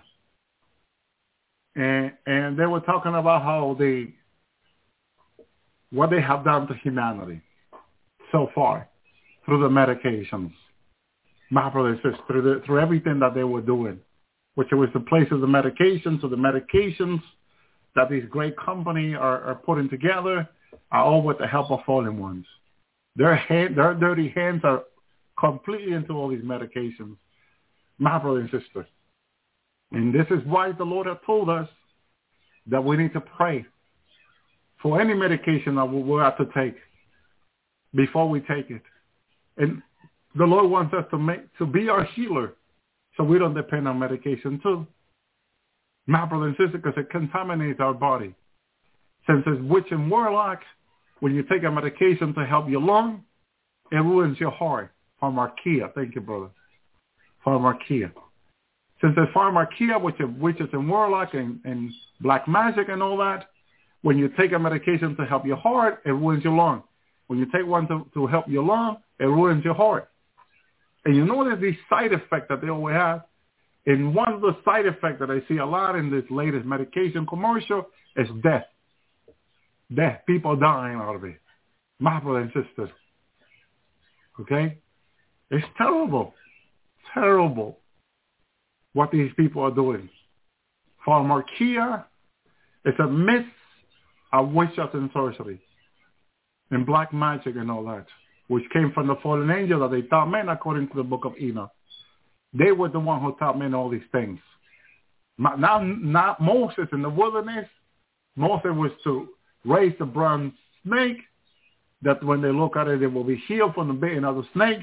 But the snake, the brown snake represents the Christ. So then when Daniel see him later on, he saw him exactly, he had bronze in him. But it was bronze feet, like bronze feet. So representing Messiah. My brother and sister, the snake in that form represents the Messiah. Okay, one, why a snake? Because Jesus stepped over, over the snake, the dragon, the serpent, that old serpent. He steps on the serpent. The bronze is in his feet. He steps on the serpent, that old serpent. My brother and sister, isn't that incredible? Thank you, Lord. Well, unto them, verse 11, for they have gone in the way of Cain. Notice how it brings you back to Cain. My brother and sister, he begins with the fallen angel, and then he points to Cain. Man, how many people I hear that Cain had nothing to do with the fallen angel today? When the Bible itself, itself says it is. They say it's not. Man, we need to pray. We need to fast. We need to seek the Lord. Because the Bible, God says it is, and they say, no, it's not. Who you are going to believe. Like Elisha said, choose you this day who you will serve. Just, it's, it's, it's simple. It's in the word of God. Well, unto them, for they have gone in the way of Cain. It doesn't say they have gone in the way of this fallen one or that fallen one. No, Cain. It begins with Cain. See how we begin with Cain, this Bible study there? It begins with Cain. It begins with Cain. My brothers and sisters. Okay? And it begins with Cain. If you say, but well, that was Brother Elvi, that was before the blood. How can you relay what happened to Cain when anything after the blood? Well, see, this verse here tells you who else went in the same, who else was, was part of that contamination. And have run greatly after the Balaam, for the reward perished the gainsaying of Korah. So Korah was another one of them, DNA. This is DNA. And see, the thing is, since the mind is continuously evil because they're demon-related blood, DNA, then Korah and anyone that comes afterwards, since it's the same DNA, their mind is corrupt. It's still the same. That's why when you go back to Jude, what is it say? That the, the, they're corrupt, brutal beast. You would not believe that this corrupt, brutal beast is in the DNA. It is. That's why I began to Cain the father and to see the follow afterwards. My brother and sister. So the same mentality that Cain had, which he, he ended up killing his brother no matter what, he was going to kill him. If he had 200 brothers and sisters more, he would have killed him also because that was in some DNA already. When something is in your DNA, I watched years ago of men who have killed for years many women, many people. A serial killer. And this man is in prison bound by chains most of the time 24 hours. He was begging the guard in the prison not to lose him ever. He begged the judge not to let him go out ever. See, it as the opposite to men trying to claiming they're, they're, they're not guilty in court, seeking mercy to see if they are released in 30, 40 years. This man never wants to leave the system. And it's not because the food is great, the mashed potato is great, or, you know, none of it has nothing to do with that. It has to do with the way he, because he was being interviewed, remember, is the way he know himself that he is. He said continuously in his mind is a desire for him to kill as a brutal beast. So he called himself an animal. He said this is strongly in his DNA and in his body. If they release him, he said, I will kill again, he says. My brothers, that's what the Bible says about these fallen ones. It's in their DNA. You can't change that. Only God can change people's DNA. Only God can. The thought continuously is evil. Kill, be killed, as they say. Haven't you heard that? Kill, be killed? That's what's in their mind continuously. So if you think they're going to have mercy on you, they're not going to have mercy on you. If they get a chance to kill you, they're going to kill you. And that's what they're finding out. Look at that young lady a few months ago, weeks ago, who killed all those people. She knew that the the the the, the, special forces they sent there to kill her. She knew one of the soldiers injured her and said, "Drop your weapon. We're not going to kill you." She says, "I don't care. I'm going to try to kill you anyway. Kill me." And he ended up killing her. See why? Because the, the she had told her grandma, I believe it was before, that this thought of evil was continuing to linger her, that she just wanted to hurt someone, you know, and, and, and the grandma probably should have called the police, put her in jail. That's what all these people will not be killed. But that's what's in these people's mind, and they are going to end up killing. Because the killing desire is stronger than they and them. It's in their DNA. This is why psychiatrists cannot understand why. These people have a strong desire to kill. And the Bible says a brutal beast. Brutal beast. And those things, they corrupt themselves. Because that's what corrupt something. In order for you to corrupt something that is good, that is not corrupt, you have to bring it into corruption, put it there, leave it in there. And if, it, if the corruption is flooded by liquid, it's going to end up corrupting that that is good in there. That's practically how this people DNA is. It's corrupt already. They're born with the desire to kill. They're going to kill. Why did mother say, why did my child who I love so much and even taught him the Bible, why did he become a killer and kill these people? Bible insisted. You go back to the DNA and you find out that it came through the DNA. There's nothing you can do. That's why the police has to shoot them down. And that's why they could continue to happening without an explanation. You have to go into the Word of God to explain it to us. The Word of God is the answer to all of our questions. It's in the of God. They are brutal beasts. The beast is in the DNA. And the desire to kill the beast taking over their mind, their heart. It's just, they're one with them. And they're just going to do eventually. Sometimes it's a few days in between, a few years, but they still end up killing people, murdering people, raping people, beheading people. And now when the Great Tribulation began, the strong desire is loosened completely and they're going to be beheading people everywhere, killing people everywhere. Nothing is stopping them from more. That's why Paul is explaining about the Holy Holy Spirit and the church here that we hold and what we hold I'm just taken out of the way. Who is holding them back? The Lord. But he's holding them back to have mercy. My brother insisted. One, the Lord says, all right. And the Lord is about to say, okay, he's saying to his prophet, I'm about to lift my church. Once he removes his hand, these beasts will go off like crazy. They're changing to the beasts that they are. They're not really beasts. If you see it in the spirit, and God can show you them in the great tribulation how they're going to turn into brutal beasts, who devour, who devour flesh and don't care. Remember when the Lord took me a couple of years, or three years into the supermarket in the future here, I remember the great tribulation began. I went in the supermarket trying to hide because I could hear the howling, the werewolf people turning into werewolf. I said they were coming. I began to hear people in the supermarket, hi, hi, they're coming.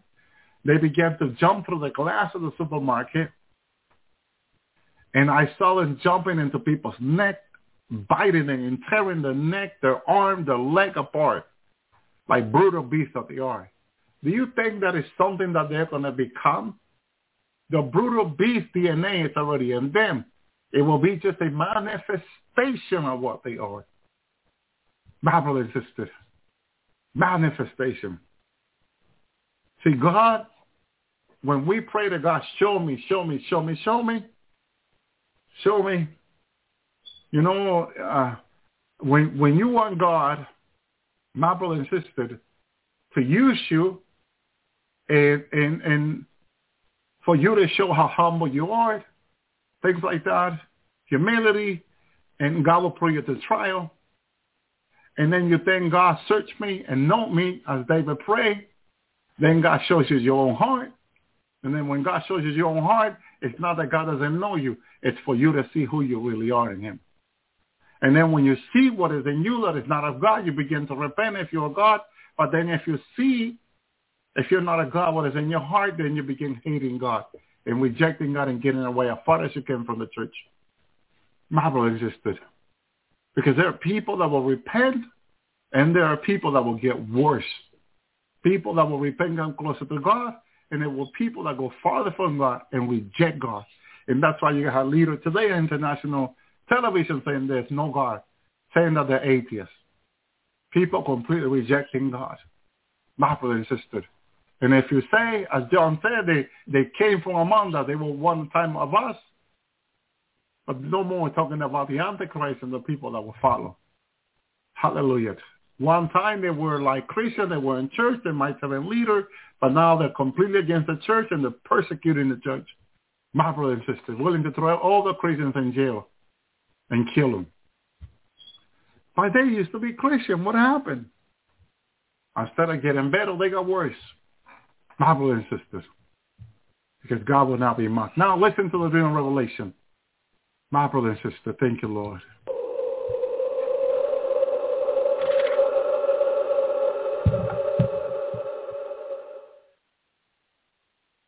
We're here today in our studio with Henry Gruver with one of the most remarkable testimonies of an encounter with fallen angels beneath the streets of Rome. And when I first heard this story, I was absolutely amazed because when Henry came into Bozeman about five years ago, I provided him with an illustration that was shared with me by a very high-ranking military guy who was a four-star general. And this, when he saw this illustration, these two angels bound in these chains, Henry said, that's exactly what they look like. And this thing was done almost, you know, I would say pretty close to uh, oh, 17 years, Henry, after you saw it. So share if you would. Oh, after. Yeah. So your encounter, you know, with these entities, set it up so people can understand.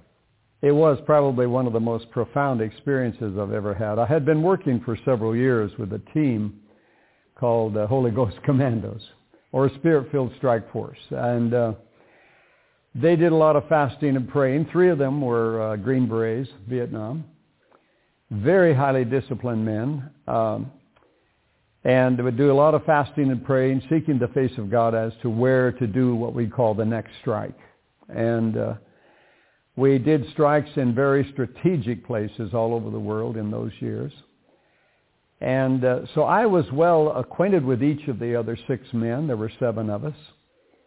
We had uh, walked Washington, D.C., and had prayed it for seven days and that's a testimony in itself. But uh, anyhow, uh, I had come back from Europe and uh, was home. At that time, I was living in Portland, Oregon. And uh, one morning in 1988, the Lord spoke to me and said, get out of bed and get on your knees. And I got out of bed fully awake. I was not having a dream. I was not having a vision. The instant my knees hit the floor, I was walking the streets of Rome. And the seven men, six men of our commandos were behind me. And we came to a place on the streets of Rome where back like in 1950s, the iron doors like would open up with chains holding them leaning back. So they'd be like a natural barricade so people wouldn't fall down into the basement where they loaded uh, the merchandise for the store. And we came to a place like that on the streets of Rome. And I reached down and I pull up these big iron doors and I look back at the men. And this is how I knew they were with me, the first sign that they were with me. And I looked back at them and I said, uh, this is where we go down. And I step over the chain and start down a spiral of ancient stone steps that I know predate the third century. How do I know this? Because in my prayer walking of Europe, anything that is pre-third century, the, the staircases up to a, a fortress, up to a defense center or whatever, uh, was designed so you hang on with your right hand if they're coming up and you try to fight with your left hand. And they realized in the third century, whoops, this is wrong. We should have them, the staircases go the opposite direction where you hang on with your left hand because most people are right-handed and defend with your right hand. That's amazing. And so I knew that. And uh, I know it was the staircase predating the third century. And as I'm going down, these steps are so worn, I had to almost step carefully to the right and the left of center or I'd turn my ankle. So these were very ancient steps. And as I'm going down, my commandos are above me, and the agreement that we had in our prayer walking and our spiritual strike was this, and I think this is very valuable whoever has the leading of the Lord, therein lead. If they have the understanding and the command from God to go, then the other six, whoever they are, it will it always varied with who was in lead. But the other six would be in total agreement backing them up prayerfully. Hmm. So whatever proclamation, declaration, renunciation was made, uh, Six of them were in agreement with you. Well, now that's powerful. If you figure one will chase a thousand, two ten thousand, three hundred thousand, four a million, five a billion, six a trillion. That's that's not too bad. You see what I mean? I like God's odds. Yeah, they're even bigger. And uh, as we're going down this spiral staircase, uh, their prayers above me. In all my life, I have never felt such a, a, a manifestation of power. It's like, it may sound feeble, but I don't know how to express it any other way. How do you express some things like this properly? Where do you find the language?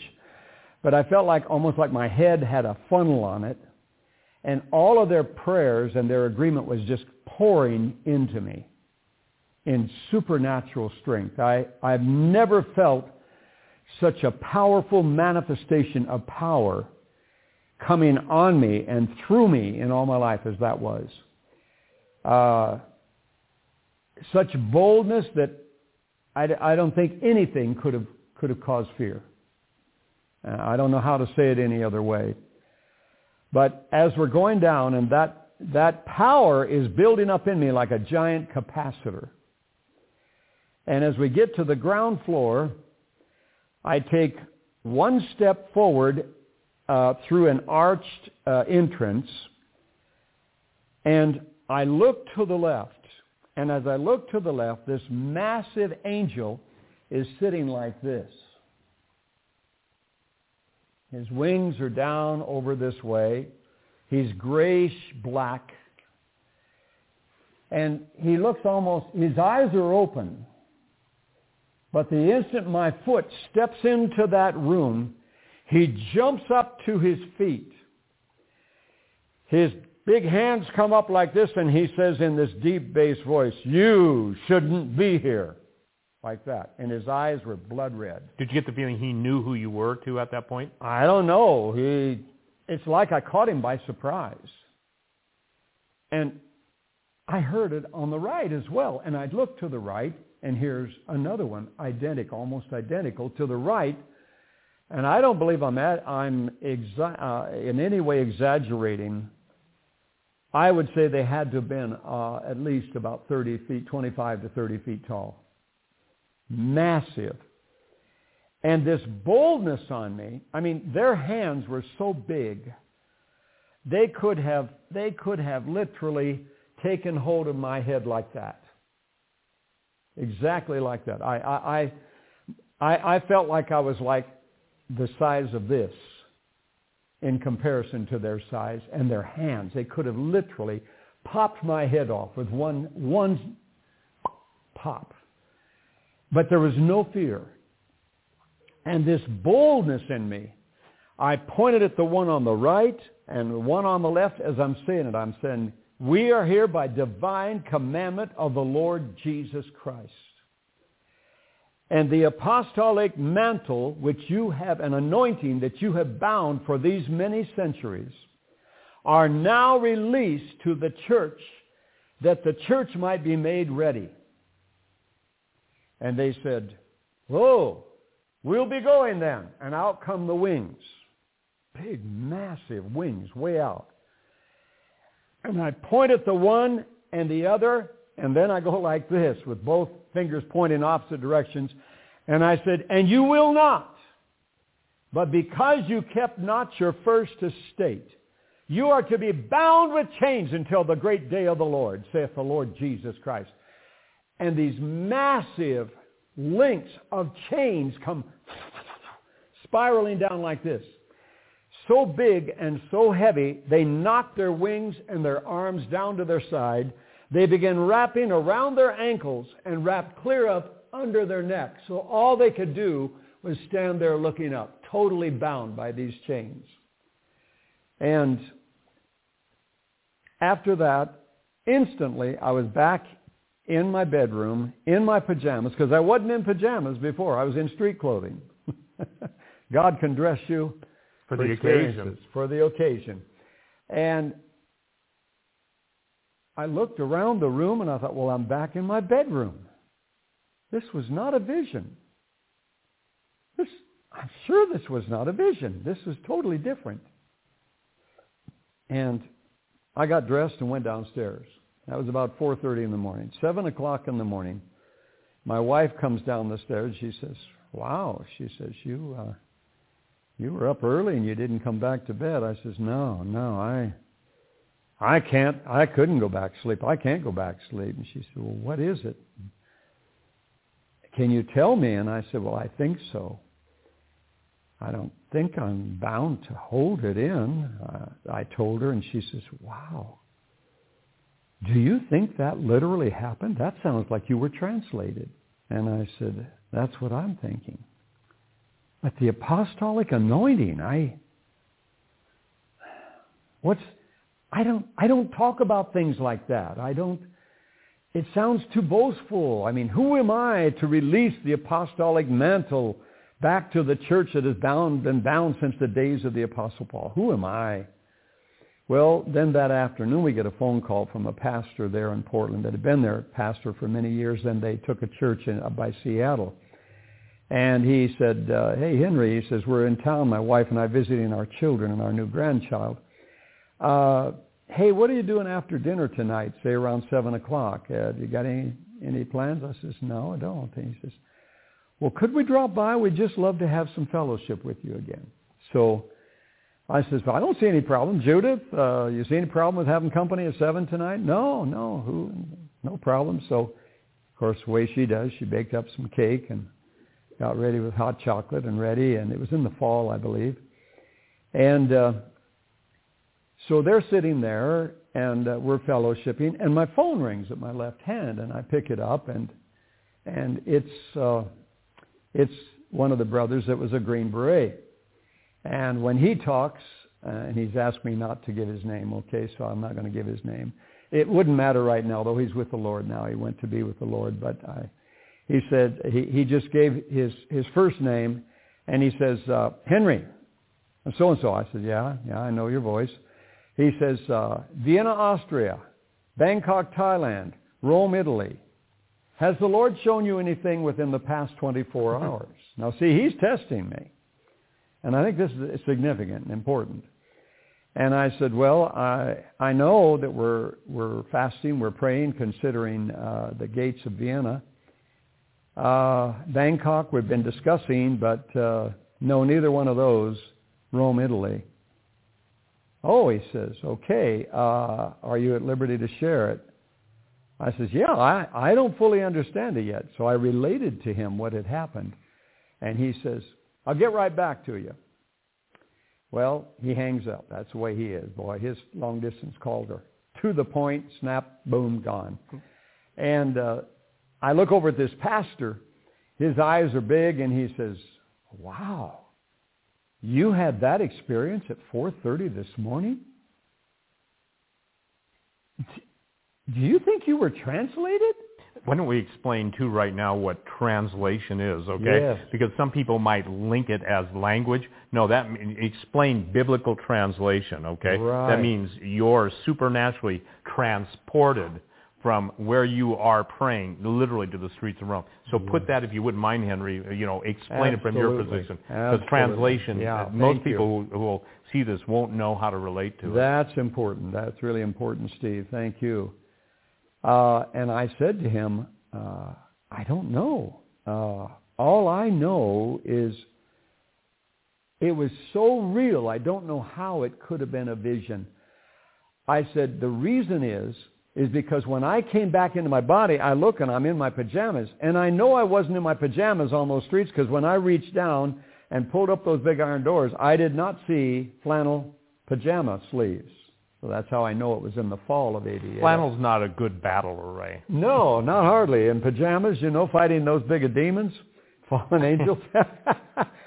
and uh, and I said, and the first thing I did as as come back into my room, on my knees, I smelled the sleeve of my pajamas. That's when I realized, oh, wait a minute, I was clothed differently. Why would I smell my sleeve? Because when you're walking in these cities, Rome, it'll, you know, anywhere like that, uh, London, European, Cairo, you, you, you pick up the smell. Everything is diesel powered. Everything is diesel powered. And your clothing, you blow your nose, it's like black soot out of a stovepipe. You know what I mean? When you walk as many hours as I do in those big cities. And uh, so I said, uh, I believe I, I was indeed transported or translated to Rome. But, and I said, I know the, the six men were there. I looked back and I saw them. And so I didn't have a confirmation yet. And so we're sitting there talking about this. What do you, what do you think it means, this apostolic mantle, apostolic?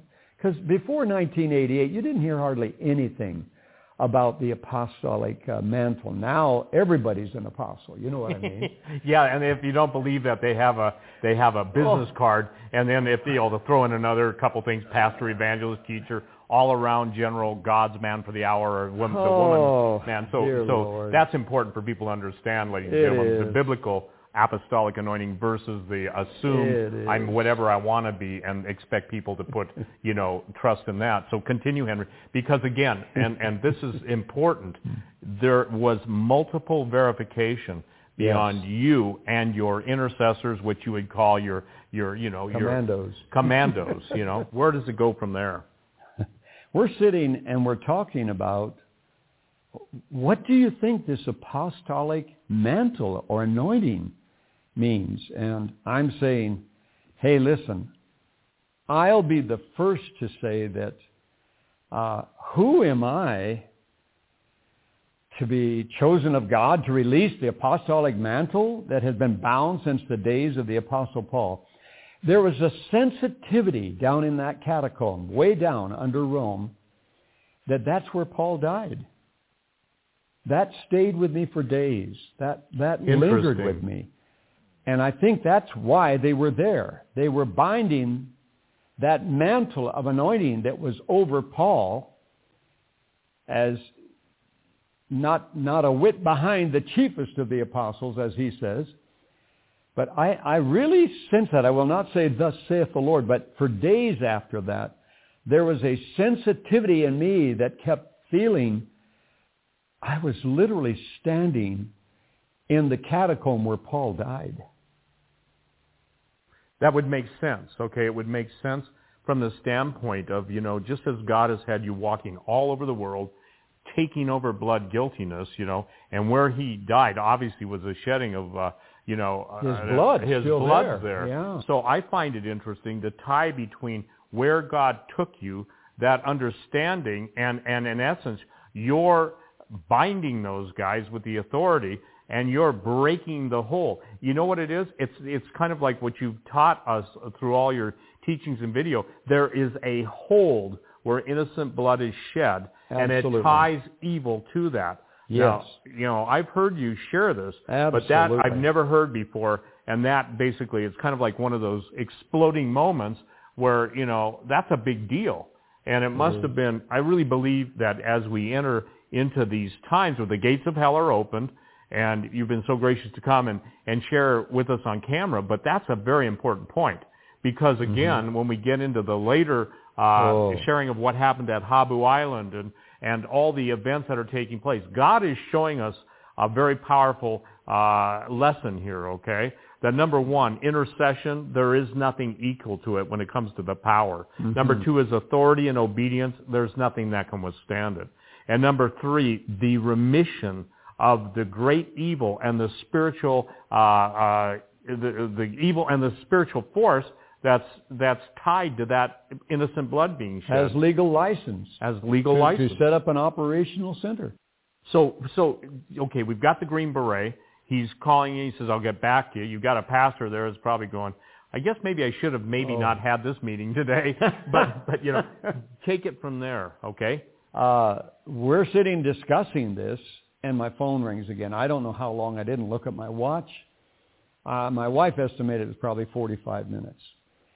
And he says, uh, Henry, and he gives his name again, and he says, I just talked to Tom in Vienna. I talked to Bob in Bangkok, and I talked to Jamie in Sacramento.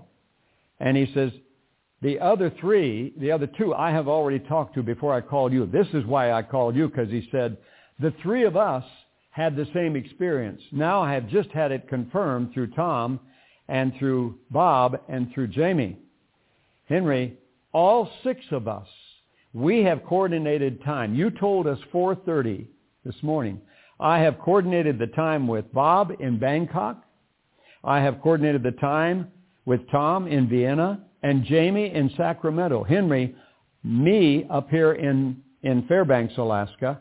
He says, we have coordinated our times. All of us, our time goes together wherever we are in the world with 4.30 in the morning, your time. We believe we were transported or translated to back you up in prayer. We believe we were experiencing that because we were following you. We saw you open the iron doors. We followed you down praying. We heard you and we saw you gesture with your hands. We couldn't see what you were pointing at, but we believe God has finished the strike in Rome. Wow. The the interesting thing too, Henry, is is that these men were backing you up, and I noticed there's seven total. Seven of them. and us. it's interesting because you know obviously the scripture is really pronounced about the sevenfold functions of the Holy Spirit. Woo. But Yeah, you know, I want you to share now too. Just when you were telling God that He's got to do something a little bit more, you know, we were talking earlier today. The whole thing about the Lord saying, "Why do you limit me?" I know of no case in the New Testament or even in contemporary uh, Christian history or record where seven men have been simultaneously translated at the same exact point. So share what I think it's uh, people need to see it because we all have suggestions for God, but we all realize that He doesn't need our suggestions. Oh. You know, so I, I think that's important. But go ahead. You know. Amen. Amen. Yeah. Um, for about two and a half years, I have been wrestling with the Lord over this. I, hey, I have been traveling and flying so many years now, all over the world. How many years have you been traveling, and how many miles do you think you've traveled? Since 1982, I have been flying all over the world. How many countries have you been in? Uh, 54 nations. And uh, I don't mind flying so much. It's just sitting all those hours. And then it's wasting all this time going through security. If they choose, they go through everything. You got to pull it all out and then repack it. And then you go to, you pull your clothes out of the suitcase and they've been through them and they're all wrinkled. And I'm sorry, it's just that's my gripe. Okay, that's my You're, you're tame. gripe. You ought to hear mine. Oh. We, we would be bleeping mine, so not yours. But Yeah, they pull your little, they pull your six ounce tube of toothpaste that has maybe two ounces left in it. It's rolled up and they say, uh, we're confiscating that. You know what I mean? I said, what do you mean? It, it, it can't have three ounces. It's six ounce, but it says six ounces, so we're confiscating. Uh, Okay, well anyhow, that, all of that builds up to my complaining for about two years, two and a half years to the Lord, saying, Lord, in your word, you say don't take two coats, two pair of shoes, or a purse. Why don't you just start transporting me, translating me across the earth, and put me there and I'll go and I'll do my work and then translate me back home. And, and your word says in the last days, and you know, I don't know why we do it, Steve, but we're, we're, we're all guilty. We quote the word of God to the word of God. You know what I mean? absolutely. Isn't it kind of weird when if you're quoting what I've done in my life to me to try to legitimate your, Legitimize. your yeah legitimize my your your stand well anyhow I had been doing that with the Lord for about two and a half years and I'm walking back and forth in my hotel room up by Seattle and uh, this is last last July and uh, all of a sudden I hear a voice I'm walking back and and I turn from the bathroom and the entrance door to my room and I hear this voice and it says stop limiting me spun around and I look and nobody's there. I expected a strong person to be standing right behind me. Nobody's there. I go and I look in the bathroom. I go and open the door into the hallway, looking both ways in the hallway. Nobody's there. And I turn around and I said, Father, did you say that to me? I'm I'm a little scared now, to be honest with you. I'm I'm kind of trembling. I'm thinking, boy, I've never had you you know, speak like that to me. It's like you really rebuked me. And he said, yes, you are limiting me. You don't understand what I mean in the scriptures that you quoted to me, but I'm going to show you. And instantly, I don't know if I was transported or it was vision. I don't know. I was on my feet, standing there in the room, instantly I am before, like millions of people around the world are before me, and I'm only appearing in, in front of one, and I speak to that one or just touch them and they're instantly healed, and I disappear, and now I'm over here with one, two, or three. I'm speaking to them, and I'm done, and boom, I'm transported somewhere else, and in a, a, a, seconds of time, I have stood before so many people, and now I'm standing back in my room. And the Lord speaks to me, and he says, you see, that is what that means. You have just been asking me to transport you to Japan, Korea, Taiwan, Singapore, Malaysia, China, uh, because you're tired of all this traveling overseas. Then you can go on with the person that scheduled you, and you can do your teaching, preaching, and all that. That isn't what in the last days I will do a quick work and cut it short in righteousness. Wow. And I fell on my face trembling and repenting, recognizing I have been limiting God in this mind of mine of the interpretation of his word. Wow, that, that's a pretty uh, uh, astonishing, miraculous Oh. object lesson. I still, I'm still shaking talking about it. when when you share this stuff, Henry, with people, you know, you've been all over. I don't know of. I would say this: if I were to de- to define what happens with you, you get to be, if you will, almost like the point man to show the rest of people what what God can do and will do.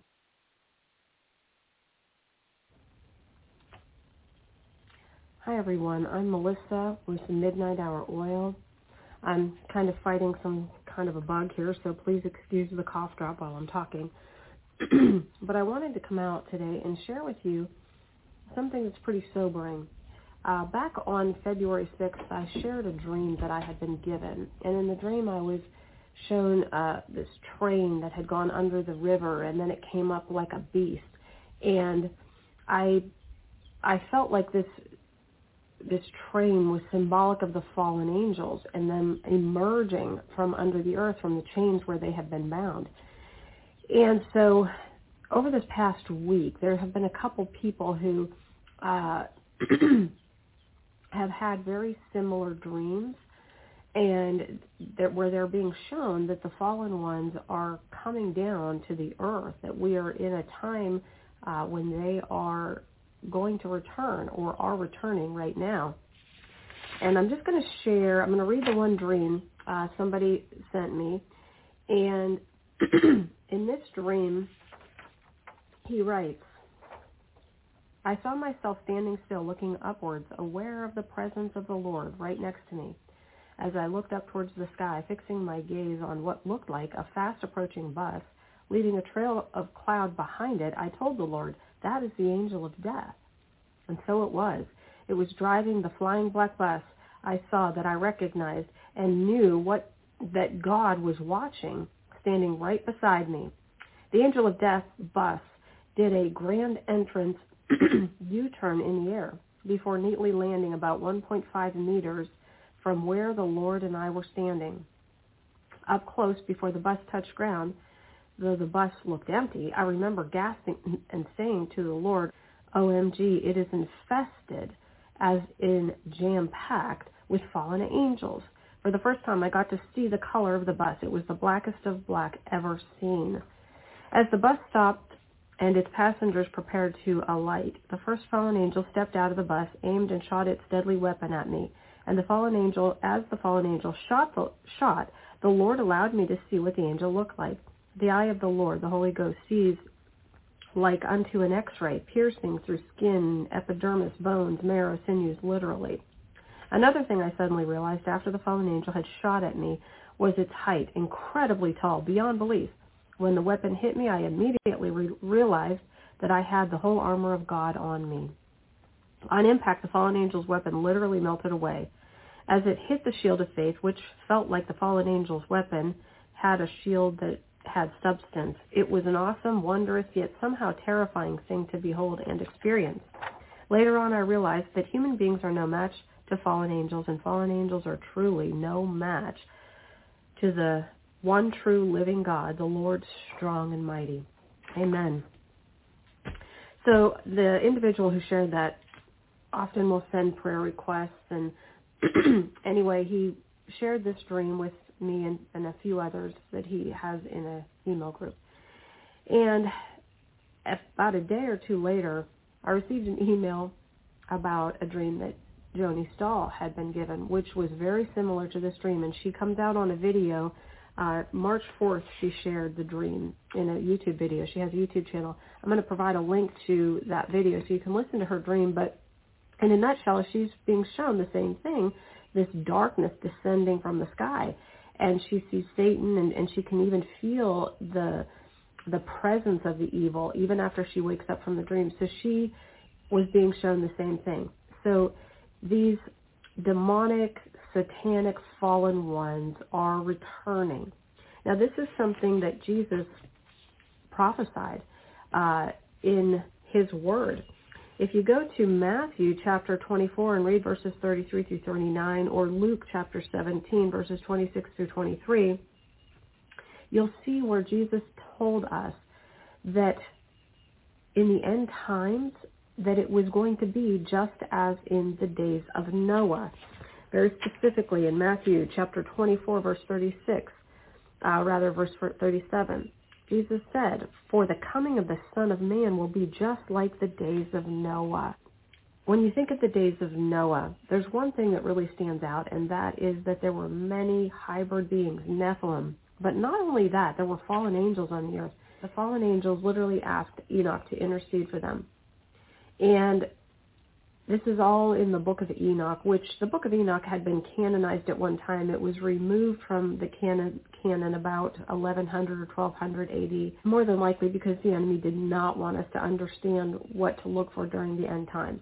So anyway, uh, in the book of Enoch, it explains how these fallen angels, the 200 watchers, were looking for mercy.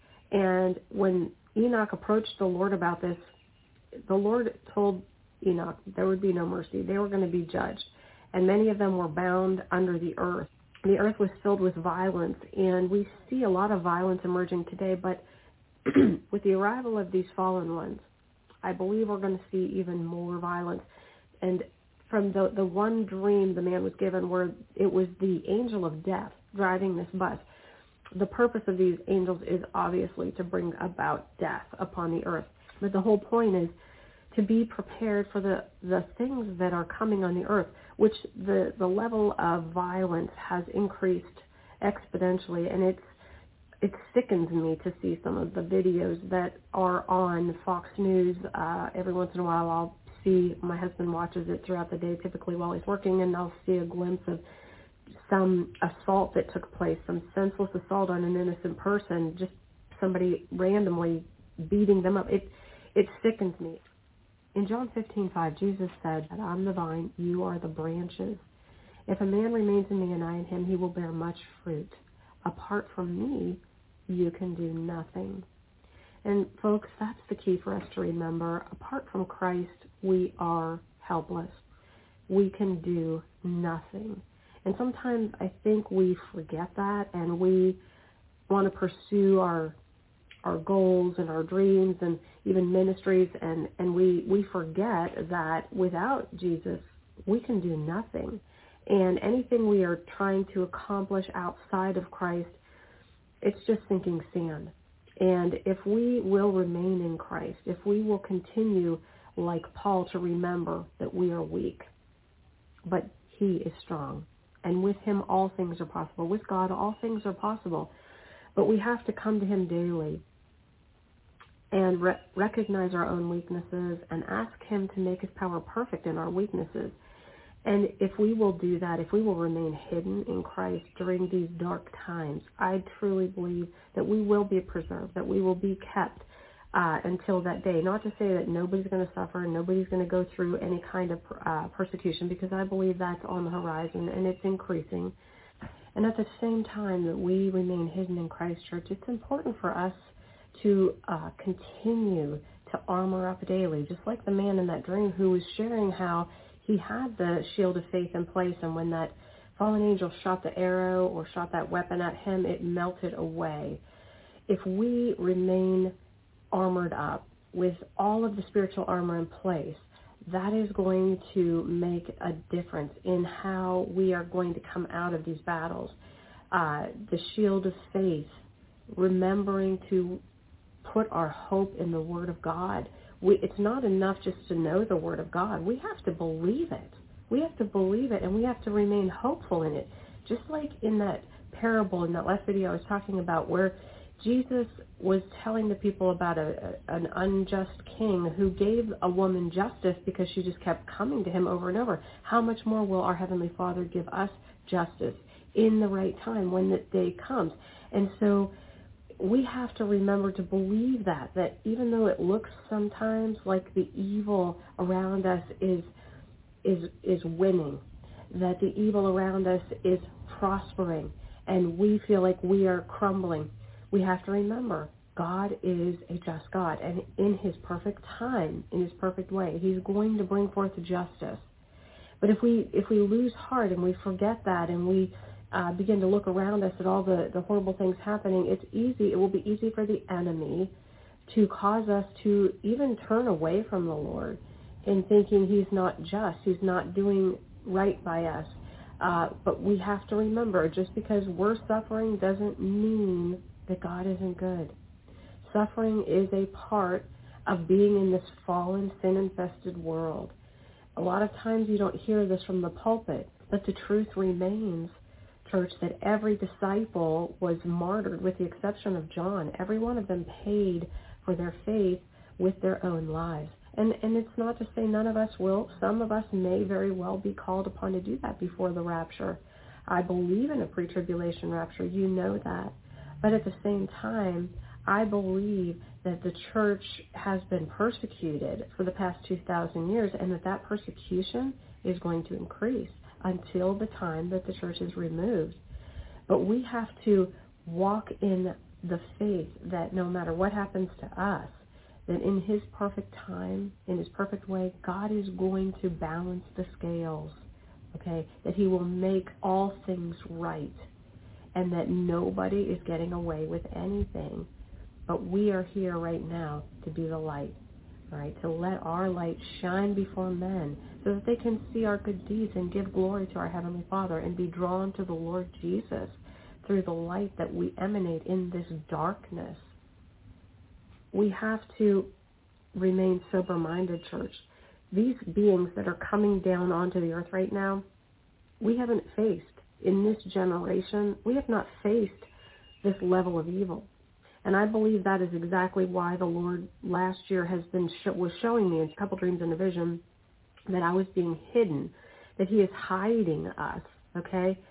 Because when you are facing an opponent that is beyond your ability to to fight against, you hide, all right? And and Jesus is our hiding place. And if we will remain hidden in him and stay focused on on what he's doing and and not let ourselves get off track, I believe we're going to be okay. So I, I hope, I pray that this message bears witness with your spirit. Again, I'm going to put a link to Joni's video in the description box. Look for that. Uh, and, and just stay hidden in Christ Church. Just stay hidden in him in that secret place of his presence as always, it is my prayer that we will all continue to keep our lamps burning bright while we wait for Jesus. I love you all. God bless you. God bless you. God bless you. God bless you. Um, this is Whitfield Harrington, and I have I got a serious word from the Lord for many of you, all of you who would take heed to the word and the warning that is coming forth. But before I begin this, um, video, I just want to pray a brief prayer. Father, we thank you now for the message that you have for those who are listening. I pray now that the ears of all who hear this will be open to understand the mystery of the moments that we live in, that you would help us to see what you are calling us to do and where you are calling us to. We thank you, O oh God, and I pray that the words of my mouth and the meditation of my heart would be acceptable in your sight. For You are my strength and my redeemer. In Jesus' name I pray. Amen. Um, let me say this. This is a very in-depth discussion, but you can tell by the title of the video, um, I got some things to cover. But what I want to do is I want to share with you something that happened to me this week in prayer. Um, this week in prayer, on the 16th of April in the year 2023, I had a vision while in prayer. I had a series of visions while I was in prayer, and I knew the the interpretation of what God was sharing with me um, was basically making references to fallen angels coming. So allow me to sort of lay out the visions to you, then sort of the biblical background, and then give you an explanation of how these things connect and how the vision is playing out even now and has had similar visions to play out the same way. So let me just tell you, um, on the 16th of this month, I was in prayer. And as I started praying, it was like I was, my vision was just transported out of space. I was transported out of space and I began to see an asteroid out of space. That was just my vision was completely zoomed in on this asteroid, and I'm watching this asteroid just spin in outer space. Then all of a sudden, I'm taken back from the asteroid, and I'm shown um, another asteroid, which was so strange. I'll, I'll talk about this a little bit more later. But this particular asteroid it was orbiting the planet of Venus. It was going around the planet of Venus. And this is the second time I've seen, I've been shown something about uh, an asteroid that's orbiting the planet Venus. I don't understand it totally other because I live on Earth, but God is keep showing me something that's going around Venus. Um, but that's not the totality of the vision. But he showed me one that's outer space and he showed me another one that was circling around Venus. Then I came back to the earth. And when I came back to the earth, all of a sudden I could see like an asteroid come into the earth and it landed in like a residential area. But this residential area was like a high rise where, you know, they have the high rise residentials, um, maybe like a downtown city. It landed there. But I knew the very country that it landed in was France. So I saw this asteroid land in France. Um, and then I began to see additional fallen stars that were coming like in order, in an orderly fashion. And I knew as I was looking at this vision, I've, I've dealt with this enough to know what it meant. It meant that fallen angels were coming on the face of the earth and their intended place to arrive is France. All right. Now, how do I know this? Well, let me give you Bible and let me back up and give you another vision I had some years ago. I remember having this um, particular dream on February the 10th in the year 2013. I remembered it so clear, the time that I had it, because as soon as I had the dream about this or the vision about this as I was sleeping, my phone rang. Somebody woke me up early on a Sunday morning. And when they woke me up early on that Sunday morning, I immediately knew um, that it was the week leading up to Valentine's Day. And so it was easy for me to remember um, what particular day this event occurred on or this dream occurred on and followed up. So in this dream, let me share this dream with you that I had in 2013. In this dream, I was standing outside my home in Mississippi at the time. I looked up in the sky and I saw the moon. Then all of a sudden another moon appeared. Then another moon appeared. Then another moon appeared and one more appeared. A total of five moons appeared. Then all of a sudden I saw coming from like the northeast a falling star. And it continued to fall across the sky, but it left a big, long white trail on it. And went completely over my head and all the way to the far, far, far west of me. And the dream ended. And as soon as that happened, the phone rang. I woke up and I just rehearsed to the person what I just saw. And I said this. I says, I don't know what the moons specifically represent, whether it's four cycles of the moon or four nights, or whether it's five cycles of the moon, excuse me, or whether it's five nights. And it turned out the moons represented just a night. So what that vision meant that I had on February the 10th was in five moons or in five nights or in five days, a fallen angel is going to come on the face of the earth. Now, what happened on February the 15th? Prior to February the 15th, NASA had been tracking an asteroid that was going by the Earth, or was expected to pass by the Earth, but not to enter into the Earth's atmosphere. But when the asteroid got close, all of a sudden, without notice, it changed course. And without warning, it entered into the Earth's atmosphere. And it landed in a city in Russia. This was on February the 15th in the year 2013.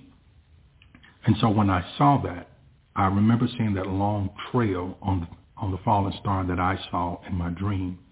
And I says, oh boy, that is not just a regular, you know, meteorite. That is actually a fallen angel because I've been shown this already. Now, how can I say from a biblical perspective that this is a fallen angel? The scripture clearly lays it out. If you, if you, you follow me here, I'm going to show you something. how Jesus, when he appeared to John in the book of Revelations, he showed us the spiritual symbolism of stars. In Revelations chapter 2, verse 1, this is Jesus speaking. He says, Unto the angel of the church of Ephesus writes, These things said he that holdeth the seven stars in his right hand, who walketh in the midst of the seven golden candlesticks. So let me give you context of what Jesus is saying and what John is seeing. John um, speaks of when he's in the spirit in the first chapter of the book of Revelation. He turns around and he sees someone standing there and it's Jesus. But he noticed that in his right hand, he's holding seven stars, S-T-A-R-S, in his right hand. And here it is in, in Revelation chapter 2 and verse 1, when Jesus began to give the message to John. He tells him in the first church to make reference that this message is coming from the one that holds the seven stars in his right hand. Now, if he's holding seven stars in his right hand, he's telling us something significant about the seven stars. If you want to understand the mystery of the seven stars, you have to simply back back to the to the first chapter, Revelation chapter 1 and verse 20, where he says, "The mystery of the seven stars, which thou sawest in my right hand, and the seven golden candlesticks." The seven stars are the angels of the seven churches. Listen to that. And the seven candlesticks which thou sawest are the seven churches. So he says the symbolic stars that are in my hand, the seven stars that are in my hand, they represent the seven angels of the seven churches. So he's telling us that these stars represents angels. All right? So let's take it a step further. When you read the book of Revelations chapter 9, Revelations chapter 9, verses 1 and 2, and verses 11. I'm going to read this very slowly so you can hear it. Revelations chapter 9, verse 1 and 2, and verse 11 says, And the fifth angel sounded, and I saw a star fall from heaven unto earth. And to him was given the key of the bottomless pit. And he opened the bottomless pit, and there arose a smoke out of the pit, as the smoke of a great furnace, and the sun and the air were darkened by reason of the smoke of the pit. All right? Verse number 11 says, And they had a king over them, which is the angel of the bottomless pit, whose name in the Hebrew is Abaddon, but in the Greek tongue had his name Apollyon. So here in Revelation chapter 9, John is saying when the angels were blowing the trumpets, he saw a star fall from heaven. He saw a fallen star. Scientific word, he saw an asteroid, and as it comes into the Earth's atmosphere, it becomes a meteorite. He said, I saw a fallen star, a star fall from heaven to the earth. But notice he says, and to him. He didn't say, and to it. He's saying that there was a fallen star or a falling angel that had the key to the bottomless pit. And he opened the bottomless pit, and there arose a smoke out of the pit. And the smoke of the great furnace and the sun and the air were darkened by reason of the smoke of the pit.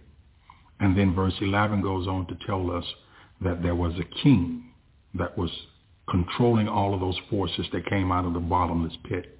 And the king um, went by the Hebrew tongue name Abaddon and by the Greek tongue name Apollyon.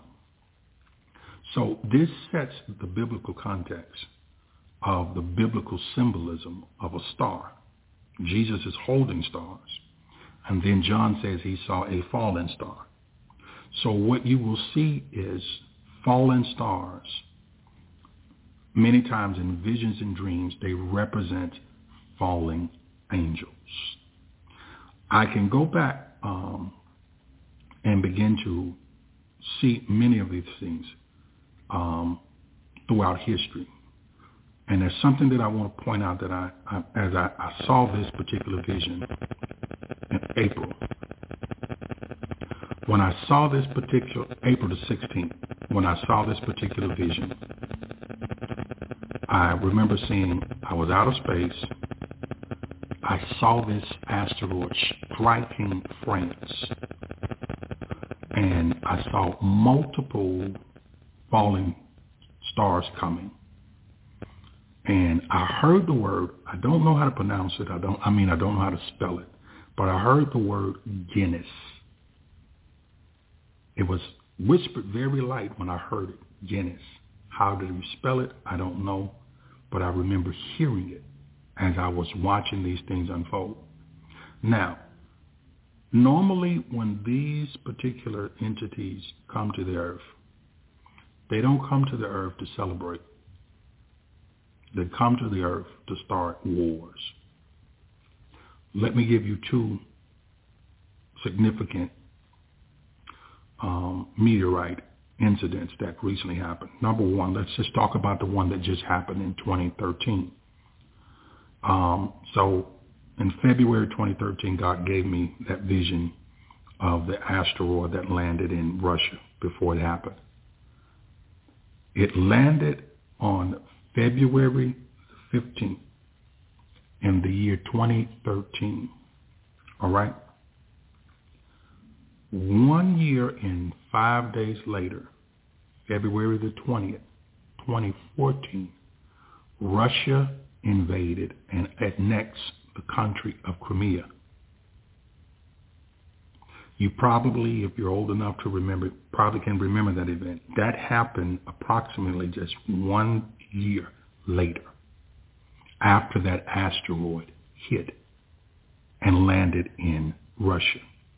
Now, if you back back in history, you will also see something happen in 1908. June the 30th, 1908, another asteroid landed in all places, Russia. But it landed in the, I think it was the Siberian region of Russia. And when it landed, the reports was that it flattened or it destroyed so many millions of trees that it destroyed an area that was the equivalent of 830 square miles. If you were to put that into perspective, that's the square mileage of the largest land-based city in the United States, which is Los Angeles, square miles perspective, and New York City combined.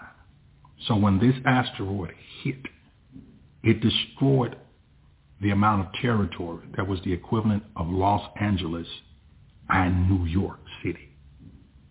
So that's a lot of area to cover. But shortly thereafter, you begin to see the Bolshevik Revolution begin to emerge inside of the Soviet Union, which eventually led to World War I. So you can see that there's some sort of significance that's coming into play with these particular beings coming to the earth.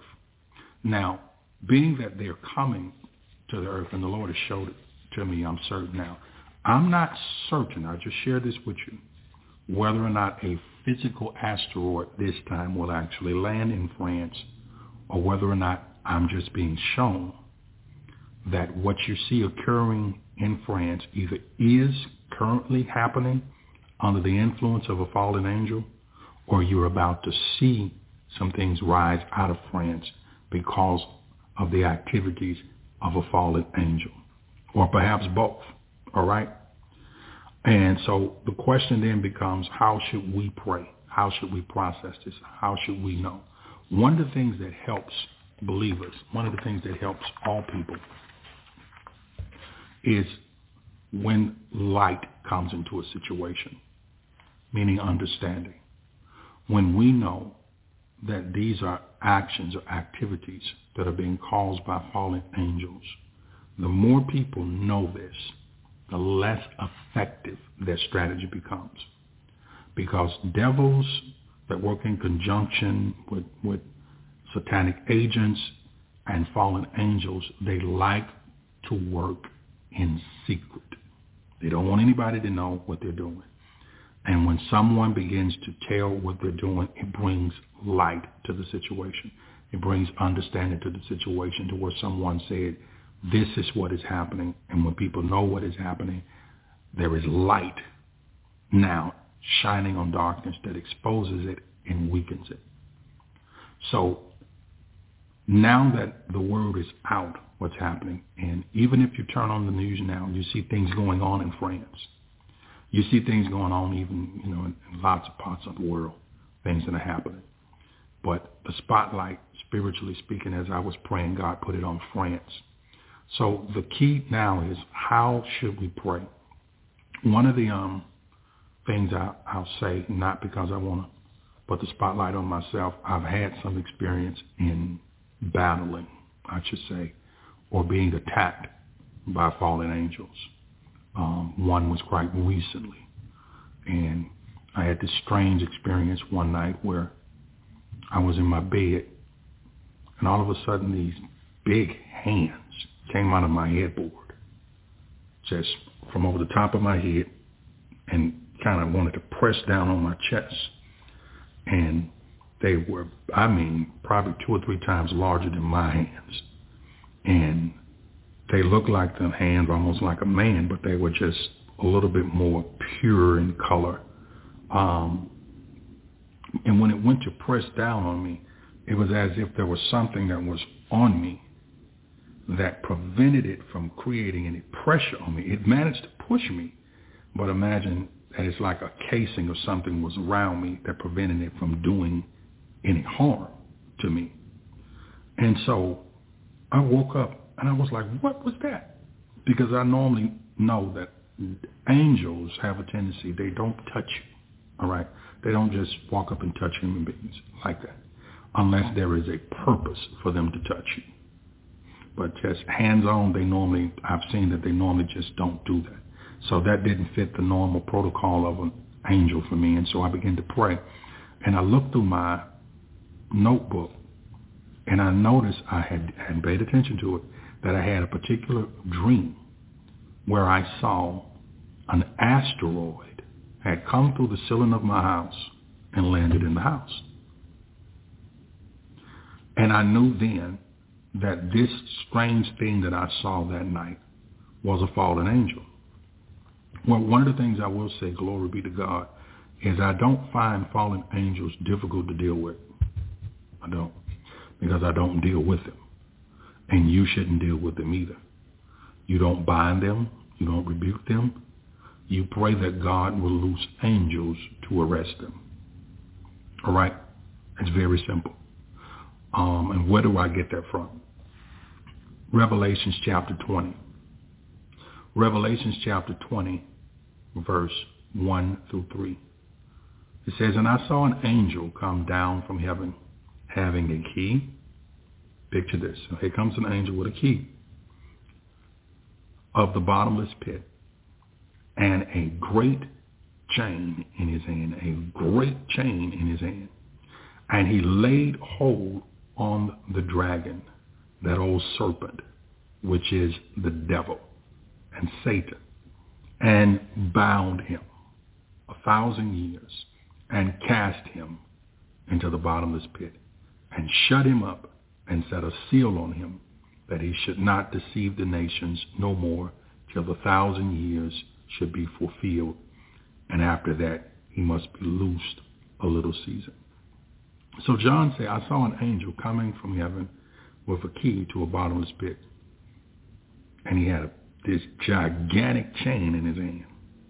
And he went and he grabbed the dragon, that old serpent, which is the devil and Satan, and he bound him and cast him into the bottomless pit, shut him up, and set a seal on him that he should not deceive the nations no more. So what we have here is the word of God showing us how to deal with fallen angels. You allow God to send angels to arrest them is the easiest way I can explain it. Because you can clearly see that the devil was arrested. He was handcuffed with some chains. He was incarcerated in the bottomless pit.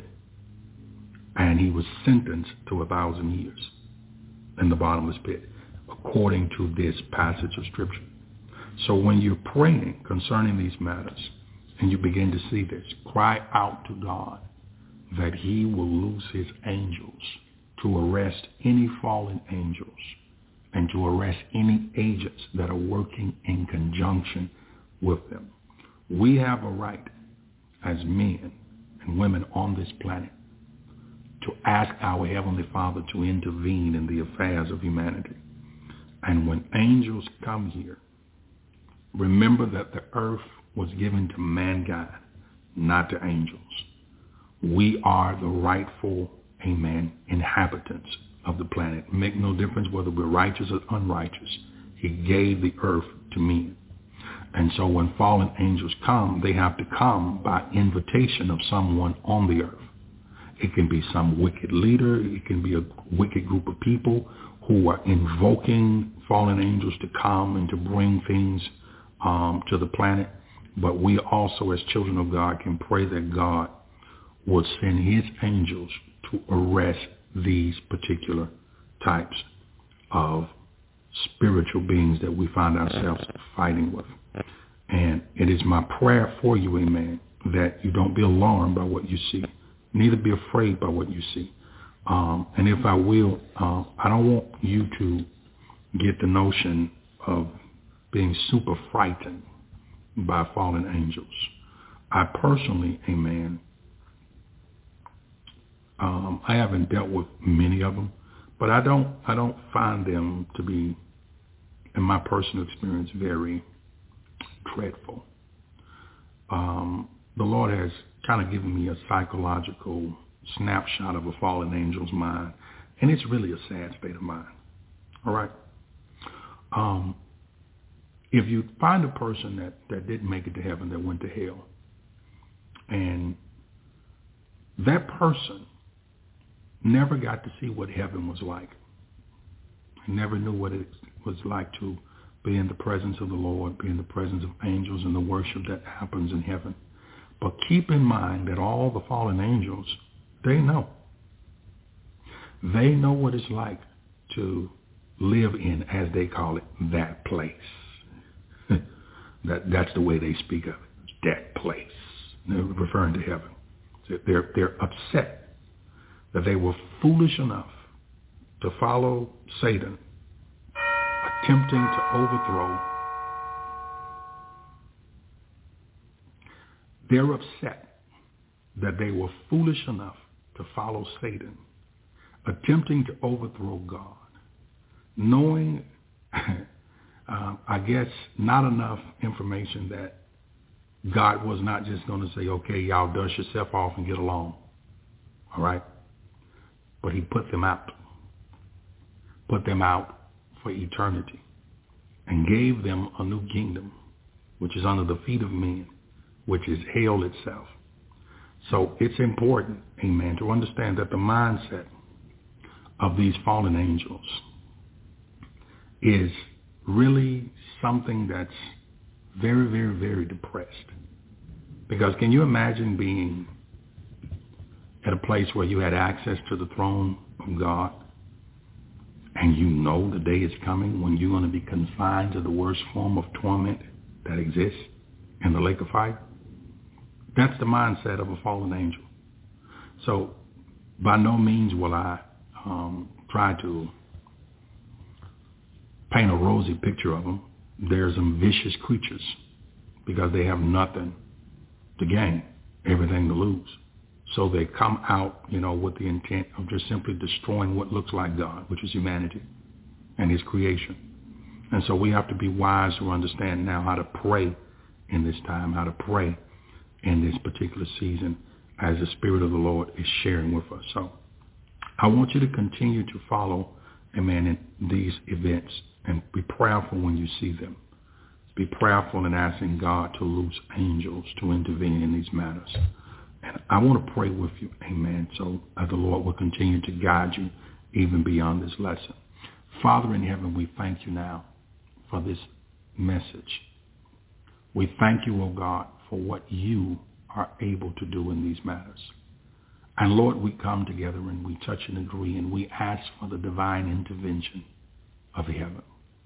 We pray, God, because you have given us a right to come before the throne of grace and to ask for mercy. And Lord, we know that the enemy, the thief comes but to steal, kill, and to destroy. But Jesus came that we might have life and that we might have it more abundantly. So we pray now, Father, yes, that you would loose the heavenly hosts to arise and to arrest those powers, to arrest those angels that come to bring death and destruction to the nations, O oh God. We plead, O oh God. There are many voices of darkness to say, oh God, that you should not do it because of the wrong that we have done, the sin that we have done, and that your judgment is due. But, oh God, the word also tells us that where sin did abound, grace did much more abound. So we pray for grace. We pray for mercy. We pray for your divine intervention, Father, in the name of Jesus. As we touch and agree right now, Father, we loose the hand of God to release the angelic hosts to arise and to prevent the activities of these angels, oh God, these fallen angels, oh God from bringing death and destruction in massive numbers. We pray now in the name of Jesus. And Father, we pray that you would continue to teach us how to pray effectively concerning these things right now in the name of Jesus. As we need to know how to pray fervently and effectually in these days, Lord. We're so grateful and thankful, Lord, that you're helping us and you're raising us up in this hour to be intercessors, not just for ourselves and our households and our ministries, but for nations, O oh God.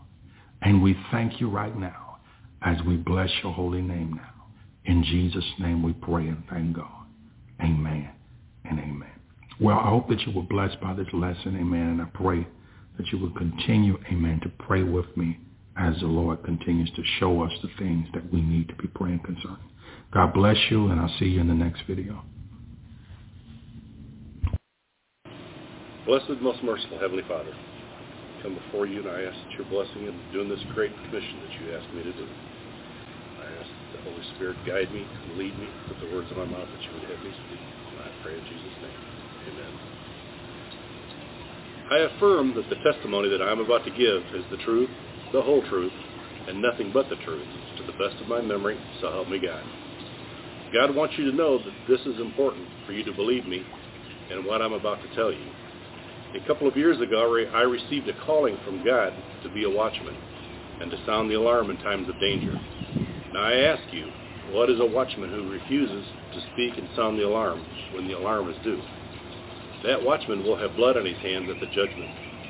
I refuse to stand before my God at the judgment and have blood on my hands. God has shown me again and again and again that he has called me for a special work. I am nobody by myself. I am just the dust of the earth. I have my faults, my weaknesses, and my failings, and I've had tons of doubts, but no more. A couple of weeks ago, the Holy Spirit came to me and woke me and gave me a message. I felt it was so important I got up out of bed and I wrote the message down as a note to myself. I prayed on it and I fell back to sleep until the next morning when I was busy getting ready to go to Sunday school, to go to church, I forgot about the note. And then Brother Danny, our Sunday school teacher, said in his lesson, he said it not once, but he said it twice. Be not afraid. Speak. I felt that Brother Danny was giving me a message from God. I, I just knew it. I felt it in my heart. After that service, I went home, and like normal, I went straight to bed for a nap. When you get older, you kind of want to take naps. But, but an hour later, I woke up. Something, something woke me up, and I remembered the note that I had written myself the night before. I didn't really remember what I had written, only that the note was important. And I wrote the note to myself Saturday night.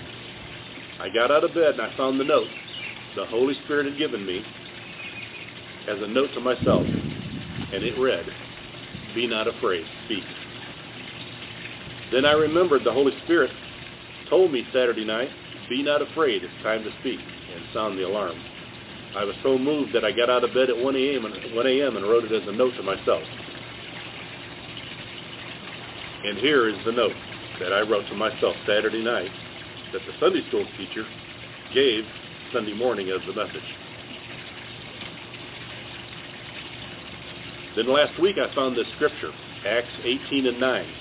Then spake the Lord to Paul in a night by vision, Be not afraid, speak, and hold not thy peace. Now I ask you, is God trying to tell me something, or am I just imagining it? Deuteronomy 19:15. At the mouth of two witnesses, or at the mouth of three witnesses, shall a matter be established. As a witness I give you myself, Brother Danny, the Holy Spirit, and the Bible. But I was still afraid, and in some ways now more than ever. I was still afraid to speak. I ask you, if God asked you to do what he has asked me to do, could you do it? Then several days ago, the Holy Spirit came to me, waking me up again. And this time the Holy Spirit was very short and very direct, telling me, if you do not have the courage to speak now, then you will not have the courage to not deny me later. That message hit me like an electric shock. Wouldn't it you? And this is that note that I wrote to myself that night that the Holy Spirit gave me. A couple of weeks ago, on Sunday night, I had a dream. I dreamed that an angel took me by the hand and said, follow me. We instantly shot up into space, and I saw the world turning below us as a huge globe slowly spinning beneath us. Beneath us. I was not afraid. I was calm. I was at peace. Then somewhere over the Middle East, we plunged to, to the earth and went deep into the earth.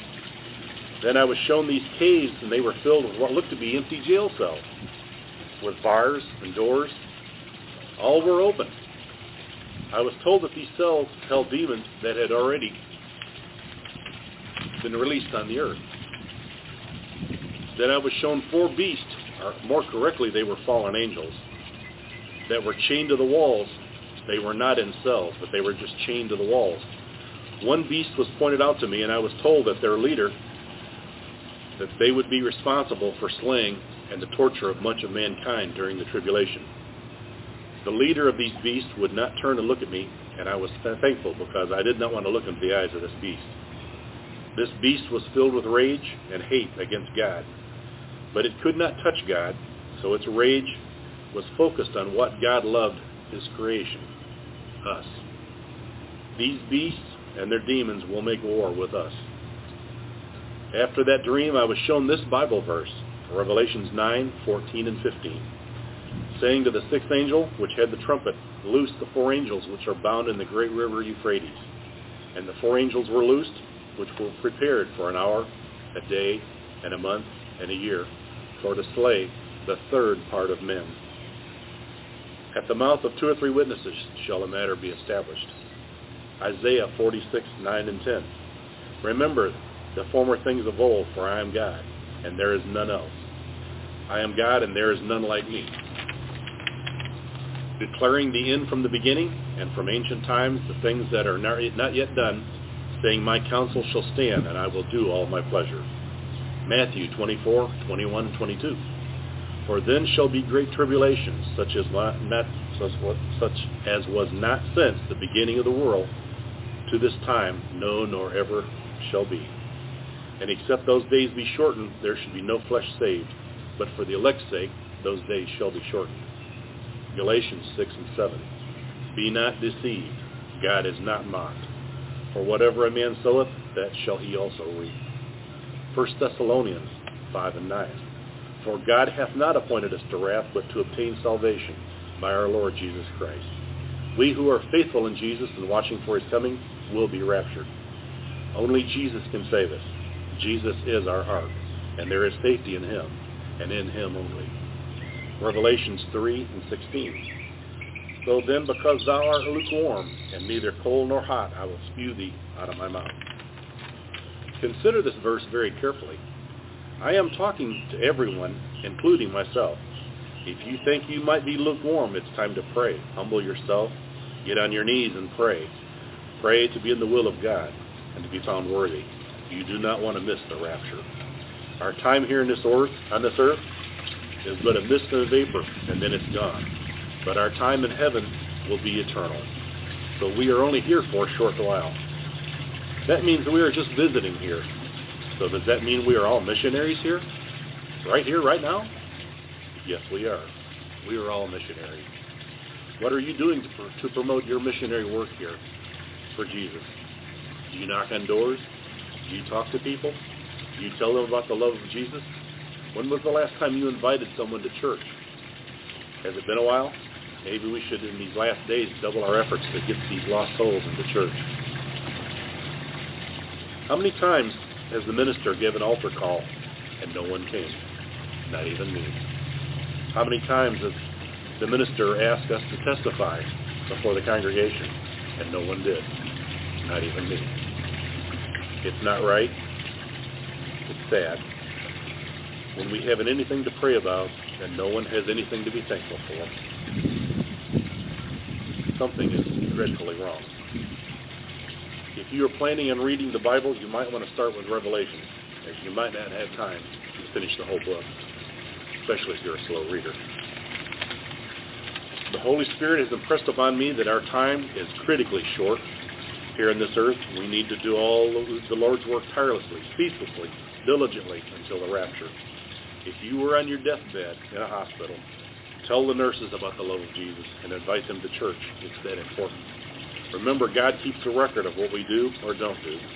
After the rapture, God's wrath and Satan's wrath will be poured out onto the world, and there will be no place that will be safe except in the rapture. This is your warning. I am sounding the warning trumpet with all my might. Time is very, very short, and we who are faithful in Christ will be going home very soon. It's time to get your loved ones in. It's time to humble yourselves before God. It's time to do the Lord's work vigorously. It's time to pray as Nineveh prayed. Please heed, please heed this warning. It's important. Or God would not have gone through all the trouble in dealing with me to give this